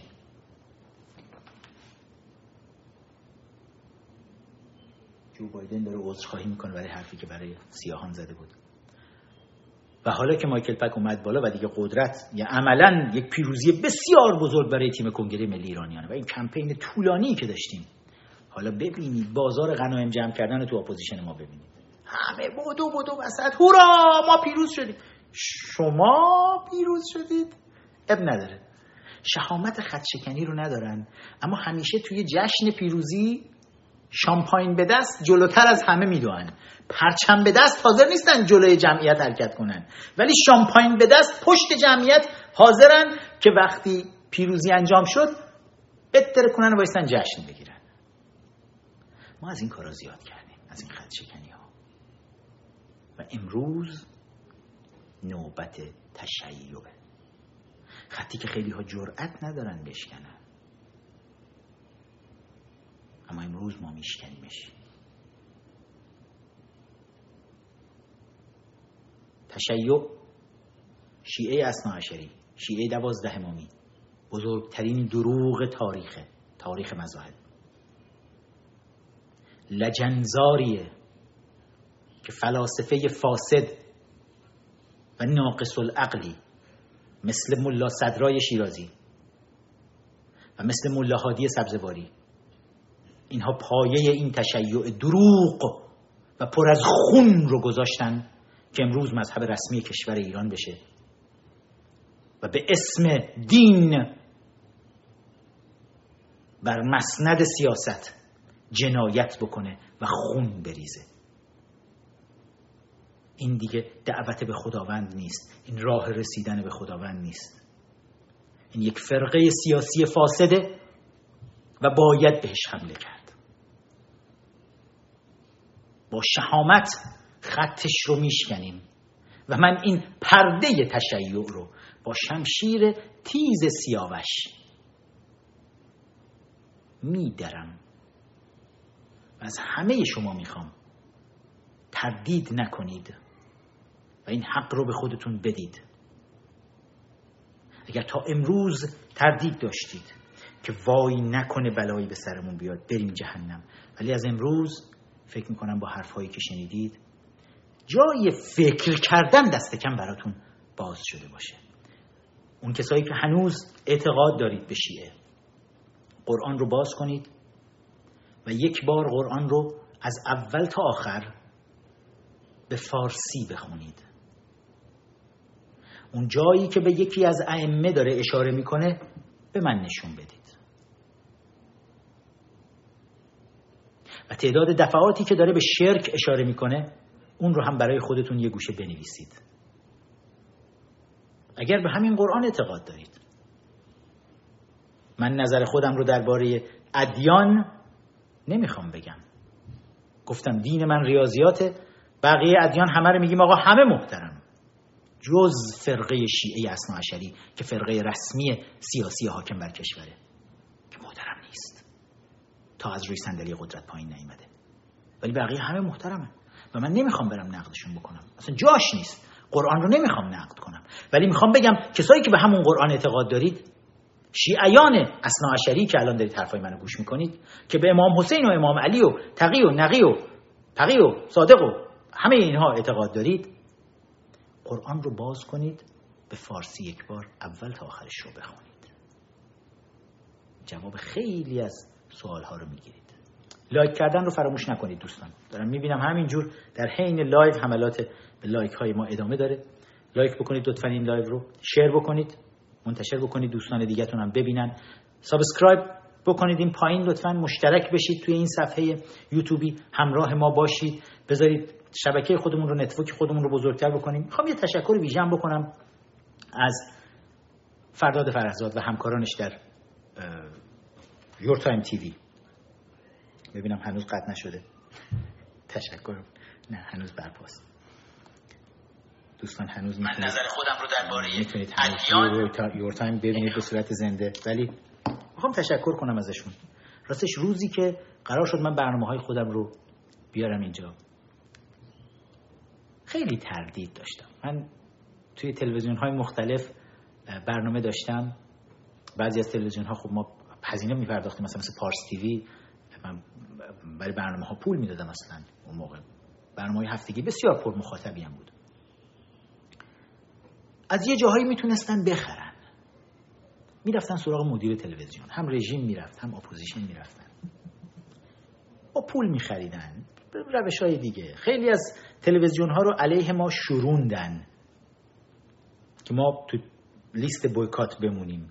بعضی از تلویزیون های جدیدی که با حمایت های برخی کشورهای عربی الان اومدن بالا اونا چون اندیشه قانون اساسی ما رو دوست ندارن نمی‌خوان یک ایران آزاد و قدرتمند بر پایه یک قانون اساسی مدرن ساخته بشه. اونا ترجیح میدن یک عروسک خیمه شبازی رو داشته باشن در دست خودشون اون عروسک خیمه شبازی رو بهش رسانه بدن امکانات بدن توی مجله ها اعضای خانوادهشون رو بیارن پخش بکنن عکس بزنن جلد بزنن اینور کنن اونور کنن و بعد اون عروسک رو بتونن داشته باشن که بعد هر چیزی که گفتن از اون کشورهای عربی منطقه بتونن این عروسکشون بتونه براشون و بدترین چیز برای اونها اینه که یک قانون اساسی مدرن مثل قانون اساسی پیشنهادی پیشنویس پیشنهادی کنگره ملی ایرانیان در ایران روی کار بیاد و ایران رو یک ایران قدرتمند بکنه. اینا از این وحشت دارن نمی‌خوان. برای همین یه بخشی از رسانه ها هم این شکلی ما رو بایکوت می‌کنن. با روح شاد مسعود صدر برنامه داشتیم. برنامه بسیار پر مخاطبی هم بود. تلویزیون پارس بود بازم. که درباره کتاب رفیق آیت الله و اینا صحبت می‌کردیم. از یک جایی به فصل ده کتاب که رسیدیم با مسعود صدر از برخی خانواده ها تماس گرفتن و بهش گفتن حق نداری درباره فلان شخص مادر ایران صحبت بکنی. برنامه منو قطع کردن. همیشه یک جایی یک خط قرمز هایی گذاشتن. تنها جایی که برنامه های ما رو نمی‌تونن قطع بکنن یوتیوبه. و وقتی که راستش با فرداد فرزاد صحبت می‌کردیم برای این برنامه ها تردید داشتم. اما گفتم ببینیم. و هر بار توی هر کدوم از این برنامه ها که رفتیم جلو دیدم که واقعا پای حرفی که زدن ایستادن که گفت من هیچ دخالتی نمی‌خوام بکنم توی برنامه ها هر حرفی هست این مردمن که باید تصمیم بگیرن آیا این حرف قابل شنیدن هست یا نه. و واقعا این رو ثابت کرد توی این مدتی که الان دیگه مدت طولانیه این برنامه ها رو روی یورتایم ما داریم و پای حرفش ایستاده درود بهش درود به تیمی که دارن همکاری می‌کنن. و دیگه فکر می‌کنم خطرناکترین بحثی که می‌تونستم باز بکنم همین بحث دروغ بزرگی به نام تشیع بود که از دیروز بچه ها داشتن تبلیغات رو پخش می‌کردن و انتظار داشتم که جلوی این برنامه راست بخواید گرفته بشه روی یور تایم ولی دیدم که مثل همیشه و مثل قولی که دادن این چیزیه که ما برای ایران آینده نیاز داریم. یعنی رسانه هایی که بتونن راحت بدون هیچ سانسوری حرف خودشون رو بزنن و ما به شعور مردم توهین نکنیم. خرد همگانی جامعه رو بهش احترام بذاریم و بدونیم که هر کسی هر حرفی می‌زنه در نهایت میزان مخاطبی که می‌تونه جمع بکنه نشون میده حرفش چقدر طرفدار تونسته داشته باشه. و این در یک جامعه آزاد چیزیه که بیش از هر چیز ما بهش احتیاج داریم. جامعه که کنترل رسانه های آزاد بیشتر از هر نیروی امنیتی می‌تونه جلوی فساد رو بگیره. اگر می‌بینید توی جوامع آزاد و دموکراتیک فساد دزدی جنایت به پایین ترین میزان خودش می‌رسه جنایت های دولتی فساد و دزدی های دولتی برای اینکه رسانه ها آزادن. برای اینکه هر کسی اراده بکنه می‌تونه رسانه خودش رو داشته باشه. هر چقدر بزرگ یا کوچیک و هیچ سانسوری در هیچ کجایی براش در کار نیست. برای اینکه اینجا در ایالات متحده آمریکا شما اگه می‌خوای کتاب بنویسی چاپ بکنی از هیچ کجایی نباید بری مجوز بگیری. هیچ کجایی برات سانسورش نمی‌کنن. از این اتفاقات نیست. ثبتش می‌کنی. یک شماره شابک برای کتابت می‌گیری چاپ می‌کنی میدی بیرون. برای اینکه اونم به نفع خودته. چون اگر نکنی این کارو بعدا یکی دیگه میره همونو میدزده و شماره شابک پخش می‌کنه. و خود دچار مشکل حقوقی میشی. این دنیایی که ما برای ایران آینده داریم می‌بینیم. که به راحتی بتونیم بدون نگرانی حرف بزنیم. بدون نگرانی از شلاق و زندان و کشتار بتونیم کوله بار فاضلاب ملا صدرا رو از رو دوشمون پایین بندازیم.